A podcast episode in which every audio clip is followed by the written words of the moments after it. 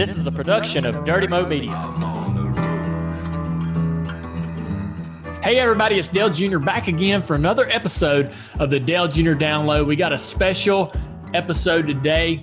Uh, the guest today is a man named David Allen. He's a friend of mine for, I don't know, two, three decades. I've known him forever, since the early eighties. He worked with my father side by side along the Wrangler deal and as well throughout the Goodwrench days. He has a lot of behind the scenes stories that I've never heard. uh, I've got to talking to David over the last couple of weeks, just checking in on each other. And I thought, man, this would be a great idea to get him to come on here, tell these stories. I'm hearing them for the first time, and so are you. So you're going to love this. He's got some great stuff, some funny stuff, some real interesting behind the scenes things that we never even knew existed. Mike, you haven't heard these stories either. Mike Davis, he's with us today. I, ha- I can't wait to hear him. I cannot wait. All right, Matthew, you have read these emails and the notes, and you can vouch that these stories are legit. Oh, yeah, and they are good. I can't wait. All right, Leah, you're here with us today again. We're going to be doing an Ask Junior Live later on our YouTube channel, uh, presented by Xfinity, so looking forward to that. All right, y'all, let's get this show started. But Mark, Dale Earnhardt in car number two, starting tenth, as a rookie to watch in this race. I need to come up there and try to spin me out twice. I didn't take it. He gave him a thrill. Earnhardt has done it. Earnhardt has won again in nineteen eighty-seven.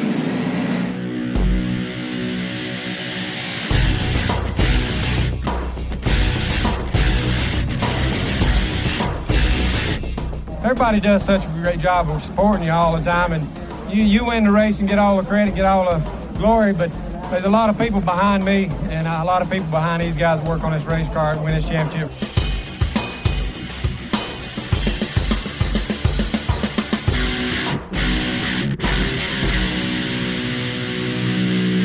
All right, everybody, this is the guest I'm really excited about. Um, Let me talk to, uh, let's talk to David Allen. David Allen uh, is here with us today. And David, I want you to, uh, I'm going to sort of explain how I met you and who you were to me. And you can give us a little more professional explanation of your relationship with my dad and, and, and your working relationship with him as well. But I remember being a little boy back in the very early nineteen eighties. Dad had a sponsorship, Wrangler, that everybody's familiar with.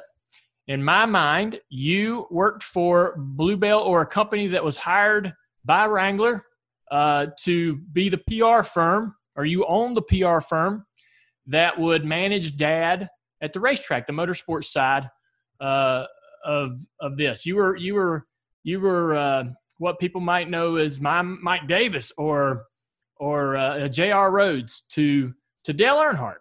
And I remember going to, uh, we went to Bluebell one time. I'm a little boy. I didn't get to go to a lot of these things with Dad. He didn't drag me around during the day too much. But he took me to your office. I don't know what y'all were going to talk about, some business, just, you know, normal stuff. But uh, I remember uh, you took some uh, boxing, uh, uh, clear boxing tape. It's probably about four or five inches wide, clear tape. And you pulled off about a ten inch piece of this tape and and welded it together um, and stuck it together. And you handed it to me when we first got there and said, hey, if you can get that apart, I'll give you twenty bucks. So I'm, you know, the whole turn, twenty minutes, you and Dad are talking. I'm sitting there trying to get this dang tape apart and I'm working my guts out, trying to peel this apart. I want that twenty bucks so bad. And I got it apart. Right. And I think you gave me the twenty bucks. Lesson learned though. Once I became a father, I realized that you really just gave me that piece of tape to keep me busy so that you and Dad could handle yeah. the conversation y'all needed to handle. Because I was I was like any other kid around that time, probably eight, ten, twelve years old, no, annoying as heck. But uh, that was my first real interaction with you. And I got to know you as a guy that my dad really, really trusted. And um, you you kind of, you know, helped guide him uh, in a lot of ways. On the business side, the sponsorship, P R side uh, for many years. And even beyond that, you just remained a friend, a friend to me, a friend to my sister. And the reason why you're on this show is because you just literally just reached out uh, to say hello and check in. And I said, you know what? I think you'd be great on this podcast, because I'm sure you got some stories about Dad that I'd never even heard. And you do. So we we asked you to put together some notes. You've you've you've you've come onto the show. I haven't read any of these notes. All right. You emailed them to me. And I said, you know what, I'm not gonna I'm not gonna read this. I want to I want to hear this for the first time right now. Mike Davis made the same decision. So we're gonna have Matthew sort of choreograph the conversation, help steer us where we need to go. But going back to your relationship with Dad, David, uh, t- tell me, uh, you know, more about that, and and give us a real good rundown of of uh, how that all worked out. Okay. Well, I thanks. It's great to see you. Um, yes, sir. All of you guys. Uh, so in uh, nineteen eighty, I'm working for the Pro Rodeo Cowboys in Colorado Springs. And I get an interview with uh, some new guys from R J Reynolds that had moved over to Wrangler to take over uh, running that company. And I knew them from interaction with rodeo. And so I interviewed for the job, and they hired me to come to Wrangler in the beginning to start a rodeo marketing program. And well, the ironic part is I'm sitting in Colorado Springs in nineteen eighty on Thanksgiving Day, or not that, but late November, and I'm watching a NASCAR race because it was storming outside. We couldn't go anywhere. And there's this young guy racing Cale Yarborough for the championship, as I remember. It was a long time ago, and I think it was Ontario, and I might not be right. Yeah. And he had to finish so high in this race, and he was going to win his first championship, and the guy's like twenty-eight, twenty-nine years old. What was your dad? And three months later, I'm hanging out with him a little bit because I've gone to Wrangler, and it was so weird, and it just, what a small world. But so I began at Wrangler in rodeo. I was there about a year and a half, and I got promoted to run or manage all of their special events, which was NASCAR was one of them. So that's how I started. So in the very beginning, I was uh, Wrangler staff, and I was responsible for their sponsorship Uh, interactions and whatnot. Um, and then later on, obviously, with Goodwrench, then I was hired by Goodwrench, and my firm was to uh, manage uh, their sponsorships of Dale and yourself and Schrader and uh, Hornaday, Skinner. Um, and we had quite a little stable of teams going at that time. But anyway, my beginning was with Wrangler. I started with this guy, Dale Earnhardt.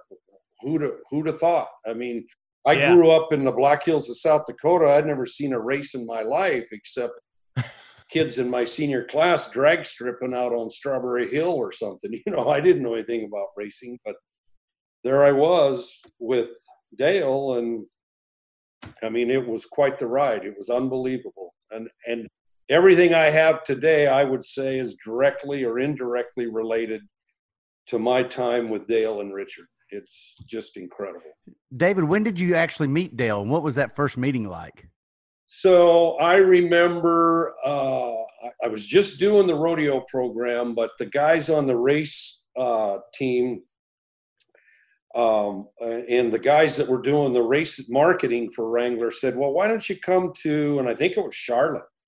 Okay. And uh, they said, come on down to Charlotte. We'll set you up with credentials and, you know, just come on down for the weekend. So that's great. So I go down there. I don't have a clue where to go sign up for garage passes, or I don't know anything about that. I had a box of Wrangler racing hats in the back seat of my car when I went down there.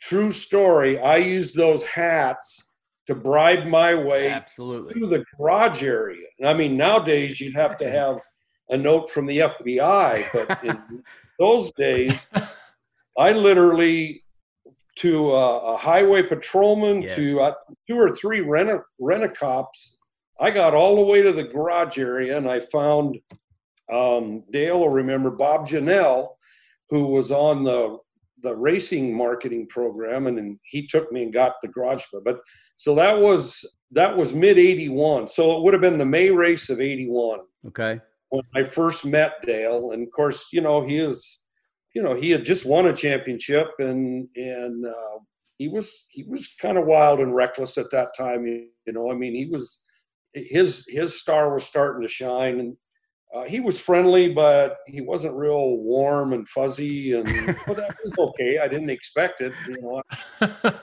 but. Um, We we got along pretty well, pretty fast, just because both of us kind of cut to the chase, and uh, and there wasn't a lot of B S in, involved and whatnot. But uh, that that was my very first experience with racing and, and ever meeting Dale. I remember that. The race you watched in, in in Ontario was the first race where Wrangler was on the side of Dad's race That's car. That's correct. That's and, right. Yeah. In nineteen eighty-one, so you met him around May before he went from Osterlin, Uh, which was bought by J D. Stacy, over to Richard Childress. And that was a really tumultuous or difficult time for Dad. Um, J D. Stacy comes in, buys the race team out from Osterlin. Dad has really felt comfortable at Osterlin's, and uh, but but Rod was getting out of the the, the business. And uh, J D. Stacy had been in NASCAR for a few years and had uh, Neil Bonnet drove for J D. Stacy for a period of time. And I believe uh, it is Neil Bonnet who tipped Dad off that this might not be a great relationship or, or situation for Dad. And in a relatively short time, Dad had organized an out uh, to leave J D. Stacy and go over and drive Richard Childress' car at the middle of the year. Do you remember um, sort of how that was going down and, and what, what, um, what, if anything, about that that you remember? Well, so, yeah, I I ended up in some of the – the fallout of that, as it turned out. So you're right. He started the year with Osterlin, and Osterlin was a, a, a in construction or development or something like that, as I remember. And something happened in his business, and he had to sell the team and and get out for business reasons or whatever it was. And Stacy, I believe, was uh, owned a bunch of coal mines or something like that, and he had quite a bit of money for those days and was way ahead of the curve in his multiple teams. And, you know, he wanted to have this six pack of drivers. Uh, and so he had your dad, and I do believe Neil was there for a while. And then he got Richmond, he got Tim in a car. And right about the time Tim got in one of the cars, and your dad was not liking it at all, as I remember. He, he, he didn't want to be part of any multiple thing. And so I think that was about the time Junior Johnson had been talking with Richard and telling Richard, look, you need to make the move now to be a team owner while you're still relevant in the sport and, and you're at this point. This would be a great time for you to make a move, start uh, as a team owner, get somebody else in your car, et cetera, et cetera. And so your dad went there, I think, probably for about the last half dozen races of that year. And at the end of that year, Richard came back to your dad and said, we're not ready for somebody like you. We're we're just can't put the equipment under you.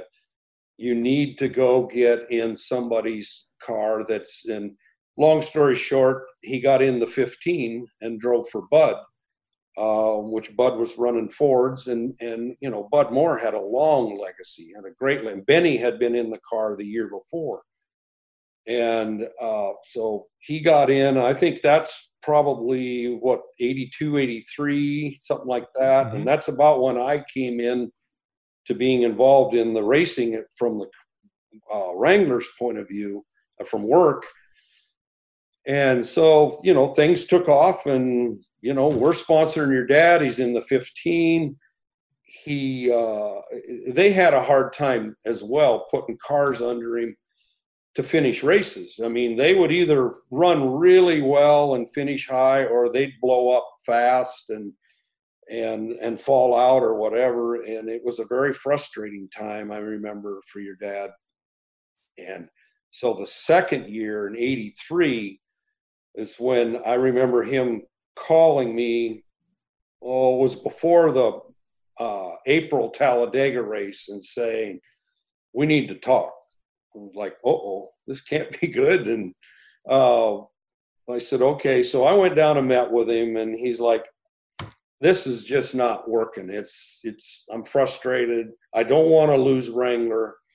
He recognized early on, because Wrangler was one of the first sponsors, non-endemic sponsors, to come into the sport, you know, that weren't in the automobile business or whatever. And it was like a big deal. He did not want to lose them. They had their ad campaign, One Tough Customer, built around him. He couldn't have been a better representative for that. And he did not want to lose them. And I said, well, let's uh, get you with my boss, who was head of, of advertising. Um, uh, Mike McAllister was his name. I said, we're going to be in Talladega.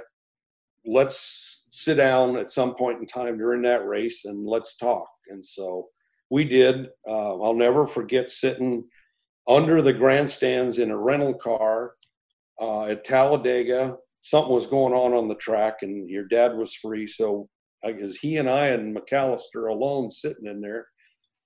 And your dad just pled his case for about forty-five minutes about, I know we can do better. I know. And then, and because your dad was getting a lot of media at that time about he was a one-hit wonder and this guy's way too rough around the edges and blah, blah, blah. And, and it's like, you know, he's never going to make it long-term. And, and uh, he didn't like it. I know he didn't like it, but he didn't want it to take Wrangler down. He didn't want to lose that because he saw the big picture with that.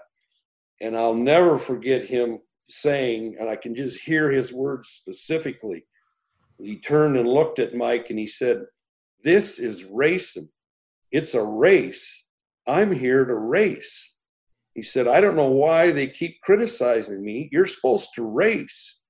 I mean, it just wasn't in his nature to run eighth or tenth or wait till the last twenty-five laps or whatnot. He was here to race, and that's what motivated him. And I could just see the passion in him. And, and so that put everything into motion to go back to R C R, which is what the game plan became. And it's like, okay, I'm going to go back to Richard. He'd been running Ricky Rudd for uh, two years in the, in the uh, three.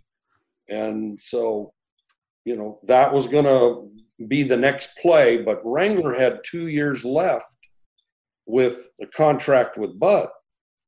And so now what do we do? Well, first thing we have to do, we got to tell Bud. And, you know, that we wanted your dad to tell Bud, and he didn't want to tell Bud very bad because he really liked Bud. I mean, Bud was like, I think, kind of like a big brother or a dad to him. And in many ways, those first years, he was really good for your dad, and, and, and everybody respected Bud. But I remember it going on for a little while and a couple weeks, and he hadn't told Bud. Well, I'm starting to get hammered by the um, executives at Wrangler, like, hey, what's going on here? We got to tell Bud, we got to move. We got to, you know, these guys were used to the business world of, we got to move. We got to go here. And I'm like, uh, Dale's handling it. He said he's talking to him. So, and then I'd go get a hold of Dale and go, hey, where are you at? And I'll handle it. I'll handle it. It's like, okay. And, you know, he, uh, he, he wasn't great to, you couldn't pressure your dad very well. I mean, I don't know if you ever knew that, but you, um, it just went on too long. And the president of the company, Bob O'Dear, caught me in the hallway and said, what are you guys doing with Bud? And I'm like, well, Dale's going to talk to you. He said, yeah, you've been telling me that for a month. He said, if that doesn't happen by the end of this week, you're going to Spartanburg and you're going to tell Bud. And I'm like, okay, all right, well. So we didn't have cell phones a lot or all that stuff. And, of course, your dad's clearing land at what is now D E I and, you know, where yeah. they ended up living. And that was his escape. And he's on the Caterpillar and he's doing whatever. You could never reach him. And then I'd get him at night. But if you got him very late after dinner, he was in that recliner at the lake house, sound asleep. And there was no conversations when he was like, yeah, right, okay. And that was it. I mean, it, it just what wasn't happening. So I had to get in the car and drive to Spartanburg. I remember stopping Ooh. at a payphone, which Nobody uses those nowadays. And I stopped at a payphone to try your dad one more time. No luck. Oh, wow. God. Yeah. So I get to Spartanburg and I walk in. I'm unannounced. Well, Bud knows this isn't a social call. And I said, I need to talk to you. And we go in his back office. And I said, I, I just need to let you know that um, we're going to be making a switch at the end of the year. And Dale's going to get in the three, and we need to work out with you what. And, you know, after he vented for a while, and that goddamn boy, that boy, that boy. I mean, you know, he was frustrated, but he also, I think, in Bud's heart, understood that your dad needed to go somewhere else because it just wasn't working. And so now it's decided and everything's out in the open. He's getting in the three. So now what do we do with the fifteen? Because we got two years left on that car. And there were no two-car teams in those days and whatnot that I remember. Um, and I was really close with Tim Richmond. And and uh, Tim was, you know, right around your dad's age. And he was a stud or becoming one. And uh, he knew that your dad was getting in the three. Well, he wanted in that fifteen because he wanted to be in the second Wrangler car, and we could be marketing together, and it would have been awesome. It would have been incredible. Yeah, it would have. Oh, it would have. But unbeknownst to us, uh, the president of Wrangler had some type of social relationship with Carolyn Rudd, who was Ricky's sister, and she was in marketing. She had her own firm. She brought Tide into the sport, and she was a very bright lady, very smart, savvy. And long story short, Ricky got that ride, which turned out to be fine. I mean, I love Ricky. He's a great guy. He was all class, but we didn't get Richmond in the car. And, you know, that's how all that went down. But. Yeah, that's pretty crazy um, to imagine Tim Richmond going into that car and how that would have changed things. We had Ricky on the show. I watched. And Ricky was – Yeah, he was I, – I, I had no idea how much that had bothered Ricky that Dad went in and kind of pried him out of the three-car. Um, Ricky had this uh, feeling in his heart that he had helped Richard get to the point to where they were competitive, and Dad came in there and just stole it from him. Yeah. Uh, and he was relegated, in a sense, to the fifteen car, and I think he took that uh, and used it. Uh, now, thinking back uh, to those races that Dad had with Ricky – while Ricky was driving for Bud, it makes a lot of sense because there was a lot of aggression there that, that continued uh, even into the nineties when Ricky was driving the twenty-six Quaker State car. Now all that sort of makes a lot more sense. Yeah, because Rick, Ricky was pretty upset. The Wilkesboro race cost your dad the eighth championship, I'm convinced. Yeah. Oh, yeah. If, oh, if yeah. he hadn't have been so hard-headed and would have just let Ricky go, and he run, I think he was going to run second. Second, yeah. Yeah, he ended up losing a ton, ton, chunk of points yeah. that day. David, I, I only have a million questions, so I, I'm going to try to get to them one at a time. You have just unpacked a lot there, so let me see if I can prioritize. Yeah.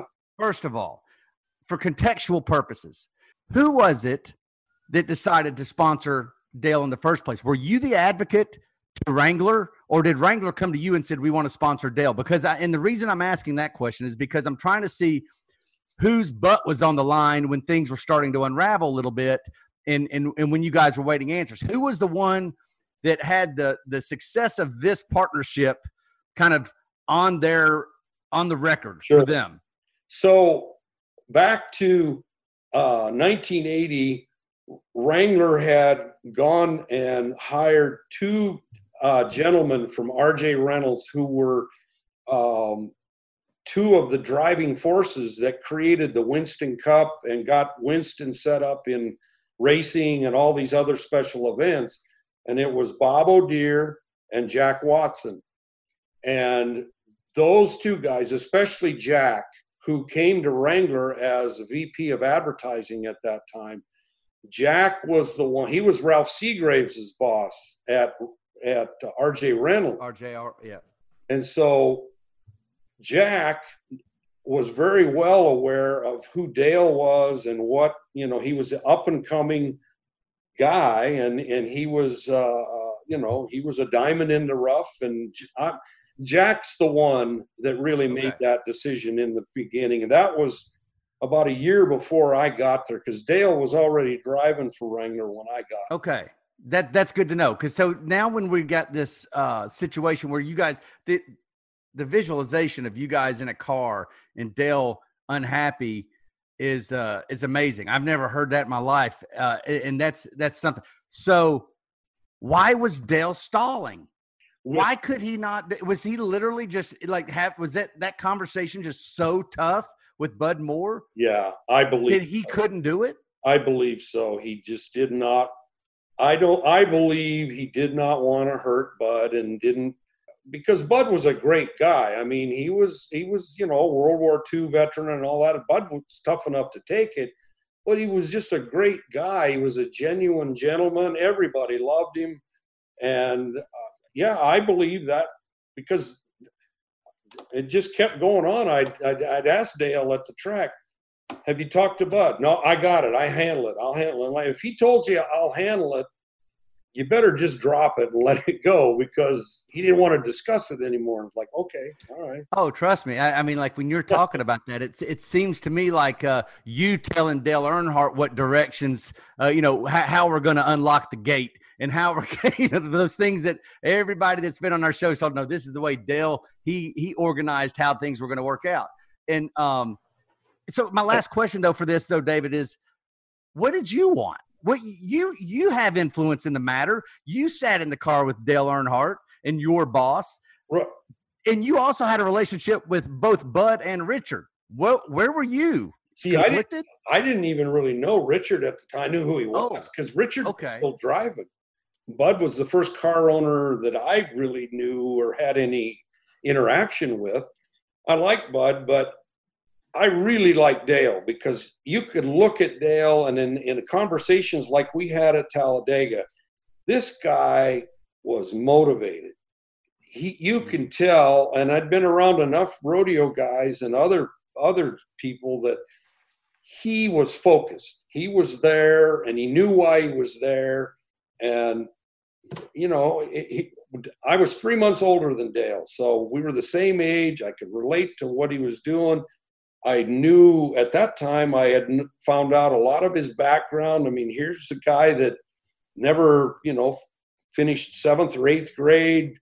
He he threw it all out there to do what he wanted to do. And I mean, it's an incredible story. It, when yeah. What was his uh, reaction to you going down there and doing that right. instead of him? Right. What was his reaction? Oh, oh yeah. Well, that was, that was, uh, so I leave Spartanburg after talking to Bud for however long and get back in my car, and I'm driving back and I'm going, oh God, now I got to tell Dale that I've told him, and I know how that's going to go. So I waited till I got all the way back to Greensboro, and by then it's probably about seven o'clock or so at night, and I'm hoping that Dale's at the house and whatnot. And in his recliner. yeah, right, yeah, yeah. And I did get a hold of him, and um, I said, well, I, I just need to let you know I was down at Spartanburg and I had to tell Bud. David, I told you. And I mean, you know, it was, he was hot, he was mad. And I said, Dale, you just gave me no choice. You kept telling me you were going to do it. And, you know, I got O'Dear and Watson pounding on me every week. I had to do what I was told. And, you know, so it's, it, that part's done. So he hung up on me, as I remember. Ooh. Ooh, hung up on, yeah, yeah, hung up yeah. on by Dale Earnhardt. Yeah, yeah. Oh, I awesome. probably got almost as many butt chewings as Junior did in my time with him over the years. I bet you got more.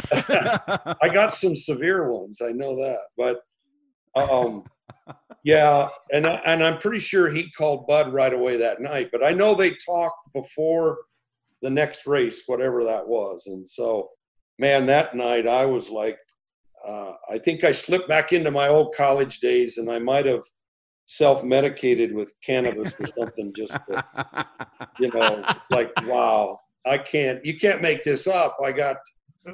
You know, it, it just, there was no win to it. And uh, then I had to let Richmond know he wasn't getting in the car. And ooh, how'd that go?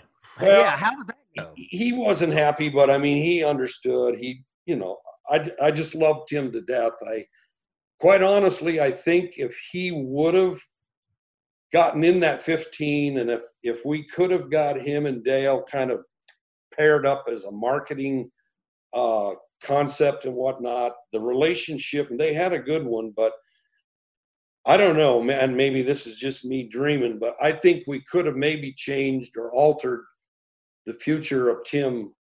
Uh, but it, you know, because he just he he wandered off the path later on. But um, man, he would have been great for the sport. You had Davey Allison, you had Tim Richmond, you had Dale, and those guys were incredible for the sport at the time.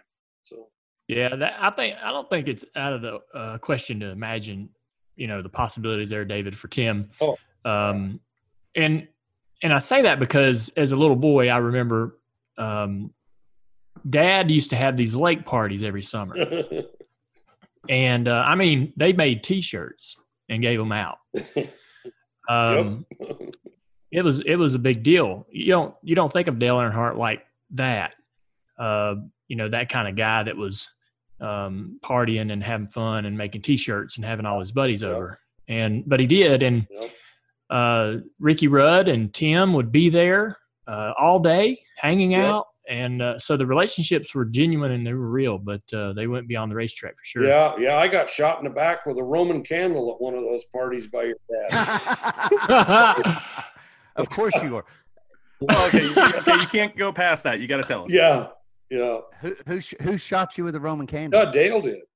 Oh, of course. Oh, man. Oh, yeah, well, yeah. You know, you should have called Bud. I yeah. mean, he had to see, he yeah. had to teach you a lesson. oh, so, okay, hold on. So t- for Tim Richmond to wander off the path, it means that he had to have been on the path first. So was he on the path? Was he – oh, yeah. Had he had he reached th- – that all the stuff that we know about Tim Richmond, was that how he was at that time? Well, the Tim that I knew – so he came over from IndyCar. I think he had been Rookie of the Year at five hundred the year before, and I don't remember – that must have been about eighty-three or four or somewhere in there. And the Tim that I got to know, that I came to know, he was very much a fun-loving guy, but he wanted to race, and he wanted to beat Earnhardt. He wanted to beat everybody. I mean, he wanted to win, too. He just had a different style about him.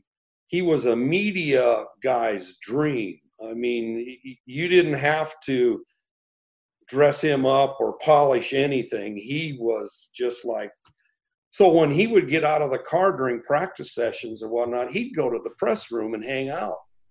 That's what he did. I mean, but he, he did it for a reason. It wasn't accidental.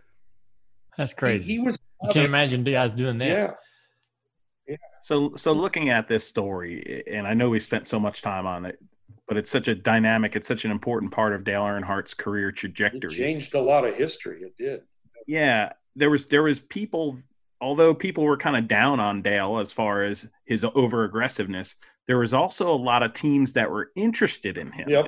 And I know you and I have, have discussed that a little bit. Who were some of these teams that were interested? And, and elaborate on that more, because I, I, I've heard things about that uh, Americana Hotel up there by Wrangler and Junior Johnson, a possibly a ripped-up contract. You've heard too much. There was some very uh, – clandestine meetings at that hotel that um, T. Wayne Robertson was involved with, because, you know, T. Wayne was, he was pulling a lot of strings in the sport at that time. He was my mentor. Um, but Junior was involved. Junior Johnson was definitely involved.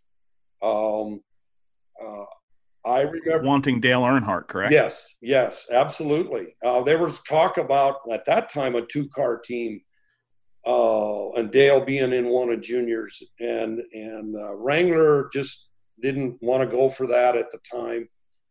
They didn't want to go to Junior Johnson's team. They didn't want to go for a two-car team or a two-car team like that. They they okay. knew they had this commitment to Bud, and they Got had it. to live it out, but. And frankly, Wrangler didn't have the budget for that long term, even right, even as cheap as it was then. You know, I mean, it, it, they still didn't have those kinds of budgets.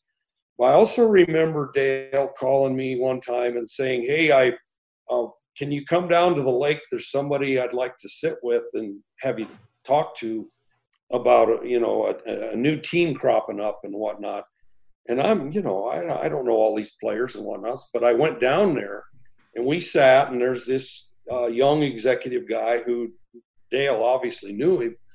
And we're sitting out. I remember sitting out on uh, on the uh, kind of the back deck there of the lake and looking around and whatnot. And this guy's pitching his case for a brand new team that he wanted to start up, and he wanted to build it around Dale. And, and it was Rick Hendricks. Ah, oh, wow. Yeah. At that time, Rick wasn't, as I remember, wasn't even a, a, a team owner, or maybe he toyed with it a little or something. But um, so, that yes, there was a lot of interest in Dale. Uh, Junior was, besides Richard, Junior was probably the front runner. But it was ironic because Junior was the same one that was pushing Richard to be a team owner, and and I know Junior was a real mentor to Richard becoming a team owner at that time. Wow. So, which ironically, I think he brought did, didn't once the the deal kind of went away with Wrangler and Junior. From what I've heard, it was Junior that steered. Yes, Richard he was very, and, and Dale. Yeah, he very much said, "Get with Richard; he'll do it right. He's a okay. good, you know, he's solid." And you're yes, you're absolutely right. Yep. Wow, that's it. That's interesting about Junior Johnson. I mean, like, that takes a man to do that. I mean, like, not, not a lot of people would miss out, you know, miss out. It's like missing out on the hot girl and then just give, you know, and then when when she didn't pick you, then say, well, you know who you should go? My buddy over here. Well, they were that close I mean, to being – it was that close to being Dale Earnhardt uh, and was, Junior Johnson, right? It was yeah, close. But, it was very close. And Junior and T. Wayne, like I said, they were really – pulling a lot of strings in the sport, uh, especially from the marketing side and all of that. Obviously, the Frances were running the sport, but from the marketing side of it, T. Wayne and Junior were connected at the hip. And yeah, it was an interesting time. And I, man, I, this I'm all brand new at this time, coming in from a rodeo program. And I'm like, what the heck? I don't. Who's on first, you know? And yeah, but looking back, you can see how it altered. So, I mean, things could have gone a lot of different ways, and who knows? Can, can I ask one more thing just to make this one, one bit more complicated as far as all this? When did, had you already started working with Willie Nelson? And when did Willie Nelson become part of the, uh, the marketing campaign? Because Willie and Dale, and I guess Richard, right? Right. Had, and, and I believe you even might have toured with Willie Nelson because he was a Wrangler guy in the early eighties. Right. I that was my pro. I did I did in, initiate that, but that didn't come until till later. Well, about a year later or so. I'm going to say eighty-five or so. Okay. Something like that. Okay. That came along, and so yeah, we that was interesting because Dale didn't really like like Willie in the in the in the in the beginning. He was. I mean, well, really? I, I don't know. I don't know what it was. I shouldn't say he didn't like him because he never did say that, but he was a little standoffish. And of course, Richard's right in there like, hey, Willie. What do you, do you was it, was it because Willie offered him a joint? Well, that did happen. uh, yes. That, um, that did happen. I mean, anybody that was ever around Willie, that probably yeah. I, I, I saw probably. Willie offer Ted Turner one once and never saw Ted again. So, uh, oh man. But at, we were doing a photo shoot when it's probably that ad you remember seeing where it's Willie in the middle and Dale, they've yeah. all got their hands yeah. up and, and Willie is holding trigger his guitar. And during that photo shoot, you know, out it came. And yeah. And of course, neither one of them, none of us participated at the time because it wasn't. But Willie didn't care; it didn't stop. What do you think? It, what do you think it was that Dad, you know, didn't Dad and Willie didn't click right click right away? Because Dad was pretty, you know, he clicked with other people. Oh yeah, uh, from the music industry. I think part of it was, I I, I think your dad was maybe a little apprehensive about, is this going to take a lot of focus off of our race program and whatnot, because months later, you remember the Ballmans, uh, Ed and Vivian Ballman, and he was uh, chairman of the board of Wrangler. They had a party at their house where they had a bunch of people, and um, your dad and Teresa were there, and Richard and Judy, and Willie was there. And your dad and Willie spent a lot of time just sitting together talking, and it was very casual and was a completely different demeanor. Uh, so I don't know what it was for sure. Yeah, that's pretty interesting. That is interesting. I'd be remiss if I didn't ask you, because we got on the topic of some of those things with, with everybody in on Dale Earnhardt, and then you had Junior and Hodgson, and you had all these different right. rides happening, things like that. I'd be remiss if I didn't take the time right now to ask you, Americana Hotel, did it happen? Did the contract get ripped up? Myth or fact? As I remember, because I don't think I was in the room at that time, but I think it did happen. Because uh, I what are we talking yeah, about? Well, yeah, y'all have to give us some more. Supposedly, details. Junior Johnson had a contract. Yes, yes. Junior, as I remember the story, had brought a contract for Wrangler and Dale to sign, and I think it was O'Dear, Bob O'Dear, because he was president of the company, and Bob was very much a Type A guy, and I yeah I think it just got down to no, we're not going to do it, and don't this is going nowhere. And wow, I I did I do believe that's true. I never witnessed it, but I I heard the same version as you did. Who who are y'all saying ripped it up though? Uh, Wrangler. Oh, Wrangler. Wrangler ripped it up. Yeah. Yeah, so it was that close to happening where Junior was going to oh, uh, have Dale. This was very our team, and Budweiser was coming in. Yeah, this was very close because we were having conversations about it for a couple of weeks before that meeting ever took place. And of course, this was they called it the silly season, you know, and it's kicking up in the summertime. In those days, that's when silly season would fire up, and rumors are everywhere where Dale's going, and you know, Junior was the leading candidate, but Richard, Mister Cool, Elvis Childress, you know, was sitting there, you know, taking his time and taking his directions from Junior, and he played it right. And, you know, it ended up, to, I think, the way it was supposed to. Wow. Unbelievable. We have a lot more of these stories to come. But first, Dale. Picture this. It's blazing hot outside and you need to head to work. You get into your car and turn on the A C to get the cold air pumping as soon as possible, but it doesn't work. Instead, blowing hot air out of your vents and directly into your face. No, your car doesn't hate you.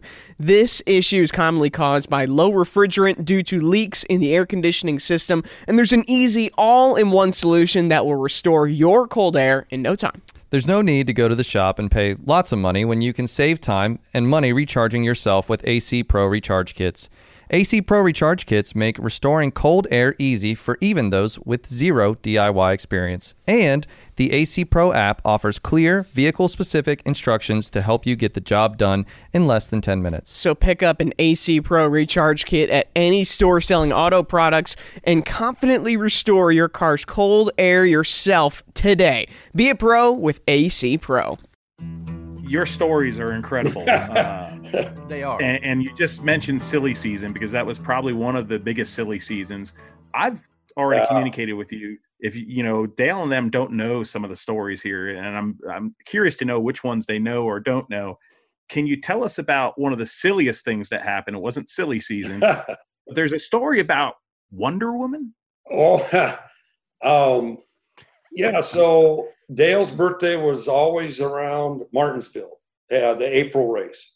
Well, it's be coming up here in a week or so. So yeah, and as I remember right, I felt like I owed him a payback for something. I don't know what, but a Roman candle in the back. I don't know. Yeah, there's something.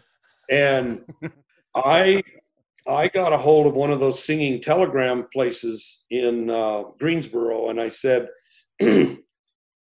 what, what do you have on your menu there? And I want to embarrass somebody a little. I didn't tell them who or what, but I want to embarrass somebody a little bit. And I don't particularly want somebody that's real attractive even to make it more, to make it more embarrassing.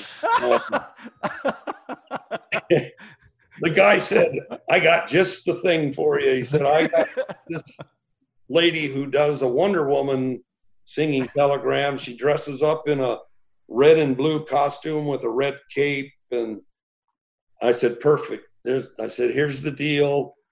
And so I had Joe Whitlock get her set up with a garage pass. So I didn't want my, I didn't want him to trace it back to me. And, and real quick, Joe Whitlock was Dale, Dale's P R guy at the time, right? right? His that's P R. Right. Right. Okay. Keep, yeah. keep going. Yep. And so Sunday morning, you know, Dale kind of had a ritual, and this is in the days, I'll tell you how long ago it was, he wanted to be hung out in his van. He wanted to eat a peanut butter, uh, mayonnaise and banana sandwich, drink a Suntop, yes, God, and, and take a nap. And actually, the sandwiches are pretty good. I got to like. What was that sandwich again? Peanut butter. Tell everybody. Peanut butter, mayonnaise, and banana. Dang, we thought Dale Junior was weird just with the banana and mayo. Dale Earnhardt took it a whole nother level with the peanut butter. Yeah, one more protein. Of course. he, he was thinking about nutrients, I'm sure. Yeah, yeah. And then he wanted to take a nap in his van because, you know, everybody drove to those races then. And, and so we had made up a reason why he had to be at the hauler like an hour before the race. And you could hear, I knew when the gal was coming, because, and I told him, I said, don't get her there till about an hour before the race starts so that the grandstands wow. and the front stretch are full of race fans. Wow. And here she comes. They walked her right up pit road. And you remember, well, it's probably still the same in Martinsville. Pit road is really close to the grandstand. Smack in front of them, yes. And she's got this gigantic array of balloons and a big sash, happy birthday, Dale. And, and the fans are going ape. And so she gets up there. We had a bunch of the camera guys tipped off. And so she sings to him and does a couple of things and puts the sash on him. And, you know, he was pretty good sport about it. He he knew who had done it, and but Teresa was mad. She, no, I, I, I I don't believe that. I got a, yeah, I got a pretty good butt chewing from her about how unprofessional it was and whatnot. And I said, "Yeah, you're probably right." And then I'm thinking, "Yeah, but it was really funny." And yeah. So the last thing about that is, Dale wanders off, and everybody – and Dick Gasaway, who was the sheriff at that time, he ran everything for NASCAR. He was the boss. He came over there, and what the hell? Who is – we don't do that. Or, and I'm like, man, I hear you. I don't know what ha- – I don't know where that – where did she come I, from? I said, Wrangler is so embarrassed. We would never do it. But, uh, I got so I've got I collect all these pictures of Dad, and I've seen. Yeah, oh, is that it? Oh, is that it? Awesome. Yeah, Dude, look I've, at your group me. I've got all kinds of pictures. Yes, yes. Uh, Matthew's showing us the picture. That is so cool. Yeah, and so I did not.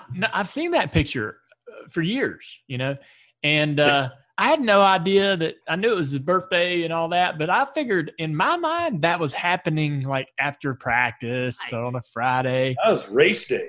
Wow. I can't believe if you did that to Dale Earnhardt in nineteen ninety-eight, oh. he would have not been a good sport. Oh. No, no, no, no. Wow. He was a good sport. Well, so uh, Mister and Missus Ballman were there, and she loved it. She was the best sport. She was the chairman's wife of Wrangler and Bluebell, and she loved Dale, and but she was the best sport about anything, and so she was laughing. Dale had to laugh at the time, but oh, yeah. Teresa was not laughing. It wasn't fun. I imagine. So, so what were prank wars like with Dale Earnhardt? I mean, because you said you had to get him back for something. I mean, did he? Did you expect retaliation and things like that? Oh, and yeah. What did he do to you ever? Sure, sure. I probably got it. I don't remember. I mean. Um, one of his favorite things to do is just walk up behind you and give you that pinch right under here in the fleshy part of your arm. And I mean, he didn't let go. He pinched you enough to where it turned green yellow for about two weeks, you know. And And he, he he loved that. That was one of his favorite. He just mm, and just tweak it and hang on. And yeah, but they were. He was also uh, put sardines under the seat of Rusty's race car, yeah. doing stuff like well, that. We used to That's do, pretty rude. We used to do things to Richard Childress. Uh, Childress loves to be dressed absolutely perfect. That's he loved that. And he would come in, we'd have all these different shirts made for him, and they'd be, you know, embroidered with the sponsor's name and all of that. But we always had to get him a variety of colors because he had to have, you know, he couldn't just have one color. He had to. Well, when he'd come in with a, a new shirt, Dale would be like, well, that's a, that's an interesting look for you, Richard. And then he'd leave.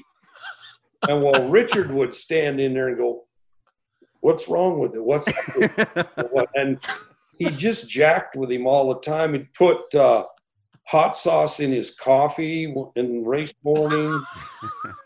You know, Richard, Richard came to me one time before a race at uh, Dover, and he's like, man, you got any uh, uh, anything for heartburn? He said, man, I'm tore up this morning. Well, his coffee had probably had, you know, two thimbles full of oh. Tabasco sauce in it by the time he finished it. And, but it just depended on, you know, Dale would, there was, you know, there was a couple Dales. And sometimes when he was in a great mood, man, it was a lot of fun. And when he wasn't, it wasn't a lot of fun. What would affect his mood the most? Oh, performance on the track. How right. you ran. Gotcha. No, sound familiar, Mike? Oh, yes, it does. Yeah. I mean, it would affect the whole week. If we ran like crap, Dale Junior, man, you're just like, God, this is going to be a terrible week. Yeah. You know, but when we yep. were coming off a good good finish, good win, good whatever, man, it was great week. Set yep. the tone, boy. We were going to throw down. Yeah. It's all about the, the Redskins did that yeah, too. Absolutely. Now, you, you look at times where they were pranking each other, but then – and Dale was a good egg. But there's a story you have – about a race, I believe it was Dover. Oh, oh yeah. Where Dale Earnhardt wasn't too happy, and it had nothing to do with the prank, but no. Richard Childress was involved too. What, what, tell oh, me about yeah, it. It was the last time we ever did that, I tell you. Um, so this is the Goodwrench days now. Okay. And, you know, we always went out of the way to make, because Goodwrench was a great primary sponsor, and we wanted them to feel as close and as a part of the team as possible at all times. I mean, I, I think every team tried to do that. And so, uh, and we always had some monitors and headsets for them to wear, and they'd be up in the suites and they could listen to Dale. And what, I don't remember why, but at Dover, for whatever reason, they ended up with one of the actual team radios. That oh and I yeah sponsor yeah. Uh, up no, in the suite? No headsets, just the radio. Ooh. And they took it to the suite. Oh yeah, this gets really good. I know where this is going. Yeah, uh, and and uh, so I know that uh, the spotters have a hard time seeing the track from both ends, at least in those days at Dover. So Richard sent me to the to the between one and two and get up in the very top of the grandstands and kind of be the backup set of eyes. And so I'm not in the pits and I'm not down there around everything. Race star, I'm praying to God nothing happens that I have to get on the radio and say anything, because you're going to get, you know, and Dover's pretty intense too, obviously. So yes, um, race kicks off. We're going about a hundred laps or more. And I don't remember, we weren't running great, but we weren't bad, whatever it was. They come in for a pit. The car changes somehow or another, and it's, I think he was tight because he was on a ring, and Andy was the crew chief at that time, Petrie. Andy Petrie. And yeah. Dale's on the on the radio with him, you know, not liking things, but you know, he didn't talk a lot when he raced. Race is going on, maybe one hundred fifty, maybe two, or it wasn't halfway yet. And all of a sudden, a, a, across our radio channel, it's like we could hear this clinking of glasses and dishes, and and then we can hear two ladies talking about their grandchildren. Wow. and and then somebody's talking about their an addition on their house and jeez. Yeah, and they mean, yeah, Dale's out there making. He's out there sawing on it at Dover of all places, and man, I mean, Richard. B S, Richard, Richard. I mean, he's, and Richard doesn't know. None of us having a clue what. I thought somebody's ham radio or something bled over on our, you know, I, I've heard that happen before with, and it goes on for a while. While J R was in our pits, and he figured out that it was the radio the G M folks took to the suite, and they had keyed the mic open somehow. And I mean, I bet it went on for fifty laps or more. Wow. Oh, cow. man. Oh, oh, Lord. Wow. Man. So they never got another radio, I can tell you. No. That. Uh, so Dale Junior, what was it that used to happen to you at Daytona? It seemed like every time we went there, there was some sort of bleed over radio. And you just, and I, I don't even remember exactly what they were saying, but it seemed like the, that at Daytona in specific, that, that you would have that same problem while you were driving. Yeah. The, the, um, I don't know who's responsible for it at the time, but the sport got to where they were publishing the radio frequencies of all the teams, right? Which is really stupid to do. Yeah. And so here's all the here's all the frequencies if you want to know what the you know, and that allowed anybody that had a two-way radio to come on your frequency and communicate. And so they didn't even have to be at the track. This might be somebody, you know, across the street right. or in a neighborhood downtown that had a strong enough signal to.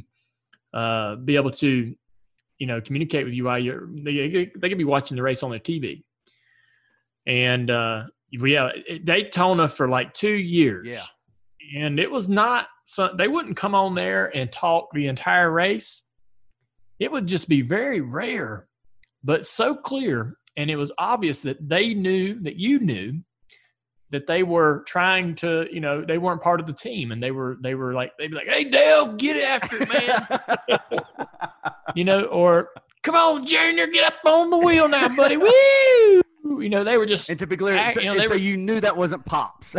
Just I knew that wasn't somebody on our team, but they knew that they were giving themselves away, you know, and they played into it. It was so annoying, but there was nothing you could do but ignore it. So if you ignored it, maybe they would assume they're not getting right. through, you know, and they would eventually stop. But there was a there was a race that, like talking about bleeding over, David, we would go to uh, New Hampshire. This happened quite a bit.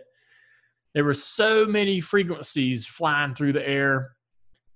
You got T V sending signals yeah. everywhere to people on pit road and camera guys over here and there. Everything's everything's waves and No, no hardwired stuff. You got people out in the souvenir rigs selling stuff, right. talking on radios to each other, search, security guys. I mean, there's just there's two-way radio communication happening all across the racetrack during the race, and it, and it doesn't even involve the race teams. And we would go to New Hampshire, and and people would be talking about the um, you know the guys in the souvenir rigs be talking to each other about souvenirs they're selling and. Uh, well, we run out of this hat, man. I don't know. We got to run over to the truck and get uh, get another box of them. How we're out of those uh, zero number two three five six seven eight nine hats. Uh, I just got a rejected credit card from uh, Jimmy Jamie Bowers. Jamie Bowers' card rejects. She's trying to, you know, it's just random stuff coming over the radio. There's nothing you nothing you can do oh, about that. Man. Oh, that's I can't imagine trying to focus on driving and it's. That's in your. You give up. Yeah, you give yeah. up. Till, you you just give up till they figure it out. Yeah. I wanted to ask real quick how the Goodwrench deal even came about. Like, because didn't you go? You left racing, right, David? You I went did. to Chicago, and then you came back in the early nineties. Yep. Wait a minute. Yeah. Um, you went to Chicago. What'd you do? Why'd you leave? So I went to the end of of the run with Wrangler, pretty much when when V F bought him out. Vanity Fair. And right. And they, uh, when they came in, I, I, they offered me a position. I could have stayed, but I had to go lay off like twenty-five people, not because they weren't doing their job. It's just because consolidation that was going away. And man, I just lost all appetite for being around there. And then, and so that was uh, eighty-eight, eighty-nine, right in there. And obviously your, your dad and Richard, they were the Oakland Raiders of the deal by then. I mean, they were hot everywhere we went. They, we won. And I mean, eighty, I'll never forget nineteen eighty-seven year. It was like magic. Well, I just had decided that's enough of this. I had gone and talked to Richard about, you know, what we really need to do is, because it's going to happen, we need to start, a race team needs to have their own in-house marketing. That's what we need to start for you guys. Richard was buying into it. Your dad was like, nah, I don't know. I'm, I'm not. So at the time he wasn't going for it. So I got a chance to go to a, a, a marketing agency in Chicago, Frankel and Company. They had all these blue chip clients, and I went in and worked in their sports marketing. But I stayed in touch with your dad. This is where McDonald's came from. So Frankel did all of McDonald's promotions and marketing. And I got an opportunity at a strategy meeting uh, out at McDonald's to bring up NASCAR. Man, NASCAR is perfect for you guys. The demographics, the and of course, a lot of the people in the room were like, "Oh no, you know, you know." They didn't, they weren't into it. Well, and I didn't even know this. The president of McDonald's at the time was a huge race fan. It was Ed Renzi, and he ended wow. up being a team owner. Ed Renzi, that Ed Renzi, Florida. yeah, yeah. Well, wow.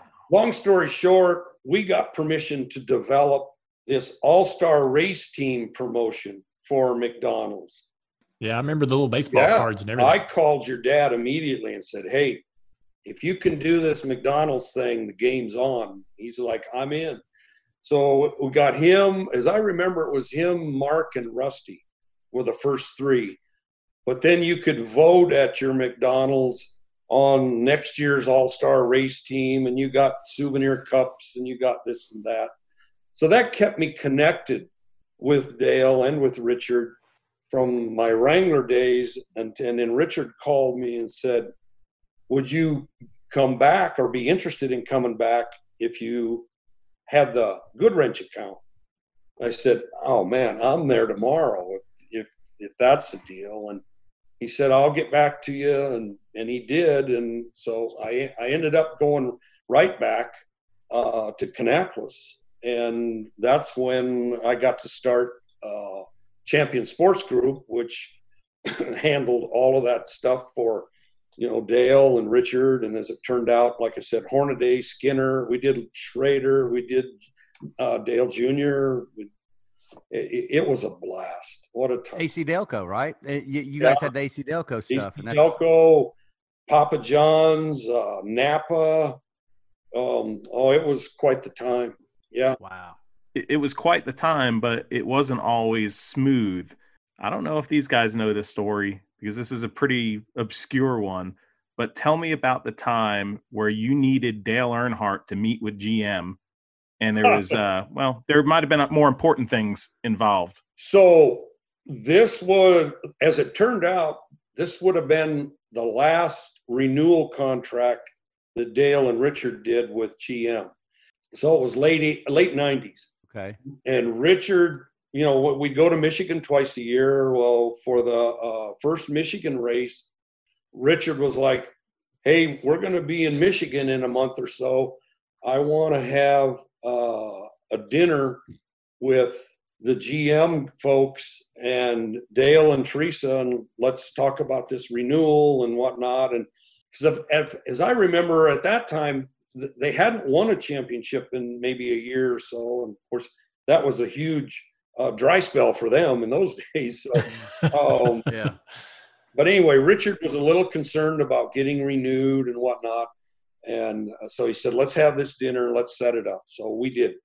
We get the place reserved, and we get all the G M execs lined out for, and it was going to be Friday night after qualifying.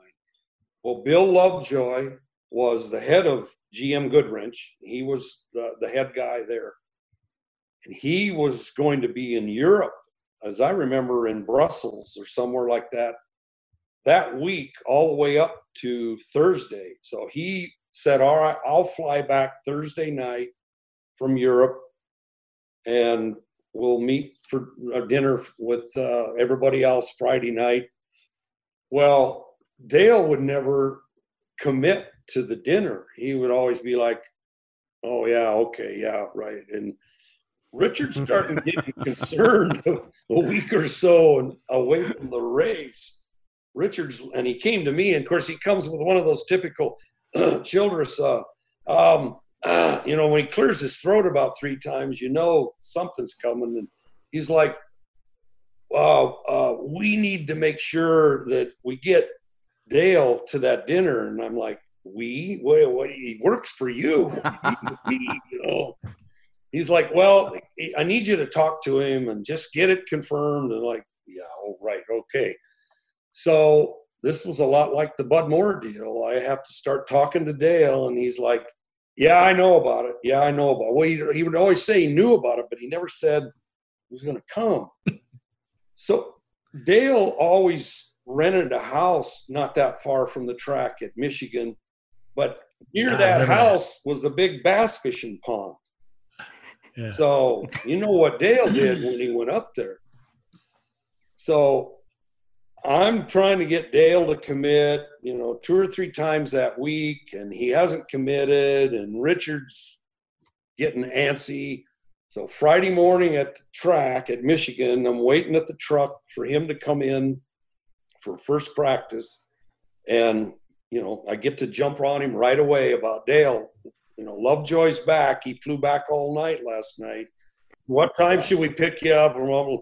I ain't going. I got something else to do. And I'm like, um, you think that's a good idea? And he didn't really want to hear that. But uh, he's like, David, I'll handle it. I got something to do. And I'm like, all right, well, Richard, um, you know, kind of gets on me during qualifying about, he said that. He's not coming. He's not, you know. And I'm like, so I'm in between again, you know. And I'm like, well, you know. I said, all right, I'll ask him one more time after practice. Make sure he's not jacking with us or whatever. Um, so practice ends. Well, Dale tries to go out the side door of the truck. And, you know, he's wanting to go to his motorhome and get – or or not his motorhome, to this house. He did have his motorhome there, but he was going to stay at this house because there was fish in there. And so – I'm two steps behind him, was taking as big a steps as I can. I'm like, Dale, we gotta have, you know, you gotta be there. I mean, Lovejoy flew all night. I mean, I'm pleading the case. He turns around. I'll never forget. He turns around and squares off and looks at me like Clint Eastwood. He's like, David, I'll handle it. And then he gives you one of those kind of sideways Dale Earnhardt looks. And I'm like, okay, I'm I'm out. I tapped out. I'm I'm done. I got no more questions from me. Well, he didn't go to the dinner. Richard made up an excuse for him. The dinner was fine. Yeah. And we're all kind of like, mm, you know.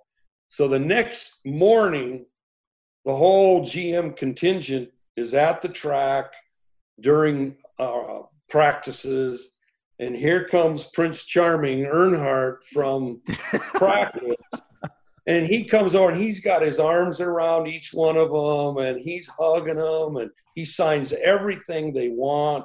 He's laughing with them, and they're all like, isn't he the greatest? And, and he's oh. looking at me like, I told you I'd handle it. You know, he never said it, but he's looking at me like, what are you worried about? I got it handled here. And it's like, oh, my God. He got away with it, and he went fishing, you know. And God, my palms were sweaty just listening to that. Oh, I was so yeah. nervous. We're all I, sweating. Like, I understand the dilemma. I understand it. That this is, is the head this, guy, too. This isn't some regional guy. This is the man. You David, know? David, I, th- you know what's coming to my mind on this? When – August Bush the Fourth used to phone Dale yeah. Junior right before the race. Yeah. Like right before the race. And, and the Budweiser people are going, Dale's got to take the call. Dale Junior's got to take this call. It's August Bush the Fourth. I mean, like, this is the big guy. I mean, right, right. Bush guy. And we all know that the guy's on his yacht somewhere and he's just wanting to show off to somebody that, hey, I can call Dale Junior two minutes before he climbs in the car. Yeah, no problem. Watch this. And it was just, and man, the anxiety that would ratchet up amongst everybody in the, it, it would, you know, and, you know, and knowing Dale Junior, these guys, you know, they're trying to get in the zone. They're trying to do that. And in, in Dale Earnhardt's case, he wants to go fishing. But, man, it's so terrifying when those moments happen. Well, I mean, he was a seven-time champ at the time. He, I, he knew he – I'm sure he knew he was going to get away with it. But the next week, oh. wherever we were, I remember him getting me in one of the little headlocks so he could talk in my ear. And he's like, I probably should have gone to that dinner, shouldn't I? That was it. And I'm, that's probably about as close as he would come to saying, hey, maybe I'm sorry or whatever, but uh, he got away with it. But, the, yeah, that whole morning when he's signing autographs for me, he's looking over at me like, I got this, you know, I got this, you know, and I'm like, you, you put me through all of that crap. Talk about that house in Michigan. He stayed there for, uh, for a couple of years. And then by the time I started going to Michigan, I think the, I can't remember exactly, it was in two thousand this happened, I believe. Might have been ninety-nine for the Xfinity. I was there for the Xfinity race, but I can't remember. We were, we were staying in that ha- that same house with the with the Bass Lake in the background, um, and it was me, Ty Norris, Steve Park, Tony Junior, Tony Senior. Uh, you know, a good handful of people all staying in this place. We've been riding these four wheelers a little bit um, out in the woods, and got kind of bored with that. And they had a, they had like this volleyball court. Sand volleyball court out next to this um this bass pond, big old lake pretty much, and we got to running them four-wheelers around that sand volleyball court, and we actually had ran so much. It was no Ty wasn't there yet. Ty was kind of the G M at the time at D E I. We'd ran around this court and and threw so much sand out that the corners had become banked. Uh, we dug down like we had we had removed we had moved about four foot worth of of dirt out of this thing and and shed it off to the sides to where you kind of went around the corner in the bank, and it had ruined this court.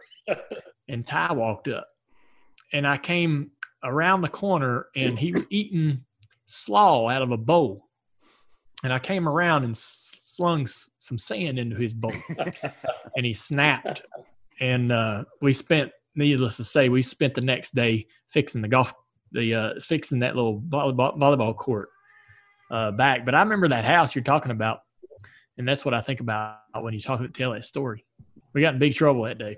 I think I remember hearing about that later. Yeah, it was a big deal. We got in big, big trouble. As I recall, I remember hearing about it. If I had been thirteen, I'd have got the belt. That would have been the belt.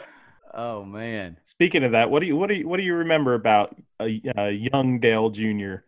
Oh you know, gosh! In your, in your um, so I remember the tape story, and I actually did it twice because he did it so easy in my office that time. I can't believe the guy actually pulled that apart. There's money yeah. involved. So somewhere at some track, when he would come, and this was Wrangler days. His dad, you know, and I was the sponsor then, so I didn't really work for Dale Senior at that time, but I worked with him, obviously. But if you were around him, you worked for him. You didn't that, – that's just how it was. And, uh, but he'd go to practice or whatever, and he'd say, keep an eye on Junior. It's like, yeah, right, of course. Uh, and it was easy to keep an eye on him because he'd always be around Jimmy Means's garage or pit is where you'd find him. Yeah. But I remember him – he was kind of pestering me or pestering us or something at some place. And so I took duct tape this time and put it together and said, all right, let's see you pull that apart. And and I think I told him, if you can do that, I'll give you a hundred bucks. It was a hundred dollars. And he did it. And I didn't pay him at the time. I think I actually finally paid you at Richard Childress's Hall and uh, NASCAR induction, uh, couple years ago. Yeah, that was just a few years ago. yeah, yeah, I, did it give you interest? No interest. No interest, but I did finally. But Dale. Boy, he sat on that one for a long time. Yeah. Dale, I mean, you know, I don't want to embarrass him, but he wanted to be around his dad. what kid didn't, you know? And Dale Senior, he was he was busy racing, but I think there was a part of him just didn't really know how to open up like that, you know? He just didn't. I don't think it happened to him. And so, you know, that's kind of what he knew. And I remember when you got uh, sent to the military school, uh, not far from Greensboro. Yeah. Um, because I'd see your dad once in a while when he'd come over there, and and uh, I remember how that bothered him. And he said, "I don't know what else to do," and and uh, he was, you know, but he was trying to race and he was trying to be a dad, and uh, it, it, it was it was some it was some tough times. But I remember being around Dale, and he was his eyes were always wide open, soaking it in. He was. He was taking it all in, and he wasn't a bad kid at all. He was he was actually a pretty good kid. He just he wanted to be one of the boys. He wanted to be around all of that. He wanted to be around the race crews, and and and I think most of the guys, Will and and Danny and those guys, and Chocolate. I mean, obviously we all looked out for him and loved yeah. him to death. Was David, you just introduced an element to this military school story that we have never heard. And trust me, we've unpacked this story oh. a lot. Um, but was Dale Earnhardt conflicted a little bit about sending him to, to military school? Oh, I think so. I mean, I think he was, and, and look, I'm a parent, and you know, my boys are grown now, but I can relate to, you get to a point with a kid, like, what am I going to do here? You know, what, and, and I think, you know, I don't know all the details. I just know that Dale was acting out some, and and Big Dale was like, I don't know what to do with, you know, I don't know what I'm going to do. I'm trying to race. And, you know, racing was really starting to come around for him. This was, this was mid eighties, if I remember, or maybe early eighties. I don't remember, something like that. And I was in Greensboro, so it had to have been, but uh, I know it was, it was frustrating him a little bit, uh, Big yeah. Dale. And, and, you know, he didn't know what to do, but he was like, well, I think this is the best for him. And this is, I remember having that conversation about it. And of course, Kelly, I think, went too at that time, didn't she? Yeah, she did. Yeah. Yeah. And she went about two, two weeks. It seemed really short, like after I'd been going. Yeah. Me and I, me and Teresa weren't getting along yeah. at all. I was probably twelve or thirteen years old. And me and Teresa had had some pretty bad yeah. arguments that I think Dad was at the end of his rope on what I needed to to mature. And um, as bad and as scary as going to military school sounded, and as tough as it was the first several weeks to get adjusted to being away from home and around a bunch of strangers, it ended up fixing the problem. So yeah, I was, yeah, to be honest with you, it did. It fixed the problem. So I was just talking to Amy about that the other day. I was like, man, when I was in military school, I was, I was, I handled my own mail, you know, I mailed, I mailed my own mail. I, I received it. I, I, I, I scheduled my own haircuts. I handled my dry cleaning. You know, I cleaned my, you know, my room had to be a particular way. Uh, you had to have a finger, you know, two fingers between the toothbrush, the toothpaste, the comb. Everything, every, you know, everything had to be perfect. You had to have two fingers in between every hanger in the closet. Uh, everything had to be facing the same way in the closet. Um, just the details, right, of of what you what you had to be responsible for. Yeah. It really helped me a lot. So, no, I'm just gonna say I'm sure it did. I I, I know all of us kind of felt for both you kids at that time because yeah. Kelly came because she missed me. She seemed yeah. to be all about it. Like she thought she couldn't wait to get out of the house, right? Um, I never thought they was going to send me away. Knowing Kelly, she probably ended up running part of the military academy. She did. Yeah. yeah. yeah. yeah. You damn right. But David, with with all that said, when Dale Junior, if you guys had the A C Delco as a client, and, and so you must have been then very much part of when Dale Junior got that ride Uh, in the uh, Bush series in, in ninety-seven, ninety-eight. Uh, w- what do you remember? That vantage point has always fascinated me, or that story has always fascinated me, because Dale Junior didn't get the courtesy of a heads up that he was about to get in that ride. In fact, I think he pretty much thought he was unemployed and, and probably a life lifelong service station, uh, you know, manager of some sort. But then he gets that ride. You probably have an interesting vantage point from that as well. Well, so yeah, as I remember, we didn't get much of a heads up either. It was like Dale Senior just kind of came out of left field at us. If I remember right, this was like fall of the year, maybe September, October-ish. I remember not having a lot of time to like think this out and whatnot, and and Dale Senior came and said, um, I think we ought to put Dale Junior in the car. Uh, you'd been d- running down at the beach or somewhere, uh, and we're like, great, you know, I mean, so we had to go to G M, and and we went to them. They they were all, there wasn't much debate about it or anybody uh, that I remember, because was Schrader running A C Delco races then for us? I can't remember. We had Steve Park in the car. Okay. In ninety-seven. Okay. Yep. And he was moving to the new Cup car, the new Pennzoil car. Yeah. Okay. Okay. Yeah. Schrader had been running A C Delco, I believe, in at that exact time in, in A S A. Oh, okay. All, yeah. Maybe truck too. Maybe he ran some truck, yeah, right, with A C Delco. But I think you're right. Yeah. I remember Dale, Big Dale, coming and saying, let's put Junior in that car. And none of it, it took all of us by surprise, but, you know, we're all like, man, that that could be fun. I mean, marketing, you know, you got Senior, Junior, uh, let's see what that's like. And so, yeah, so my company got the first assignment of, you know, babysitting Junior in, uh, and I put uh, Teresa Underdown on him. Perfect. She came out of rodeo, and I knew her well, and she was used to handling cowboys.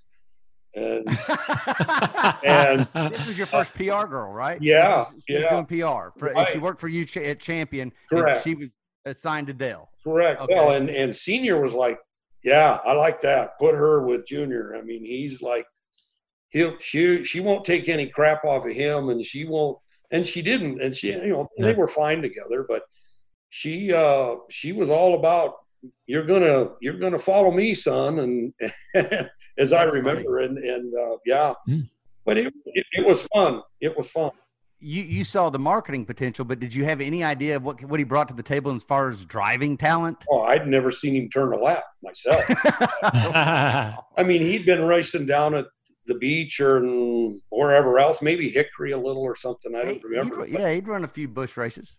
Yeah, but yeah, uh, and and you know, if if Senior wanted you in the car, I mean, that was, you know, that's kind of where Hornaday came from, and and uh, you know, yeah. Steve Park and all of that. So yeah, yeah, he had a pretty good track record. Yes, he did. Yeah, and the people had to trust if if this is what he wanted to do. Yeah, yeah. Teresa, Teresa Underdown was amazing, and um, I I probably made things a lot harder than I should have at times um, at because times. I didn't really have it figured out, but um, she was perfect.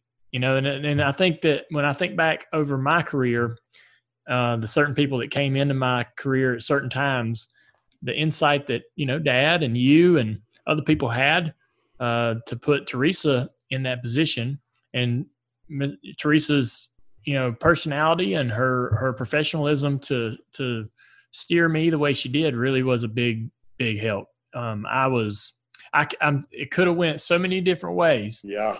uh, I really could have, and um, putting her in that position was great. So I, I think about that.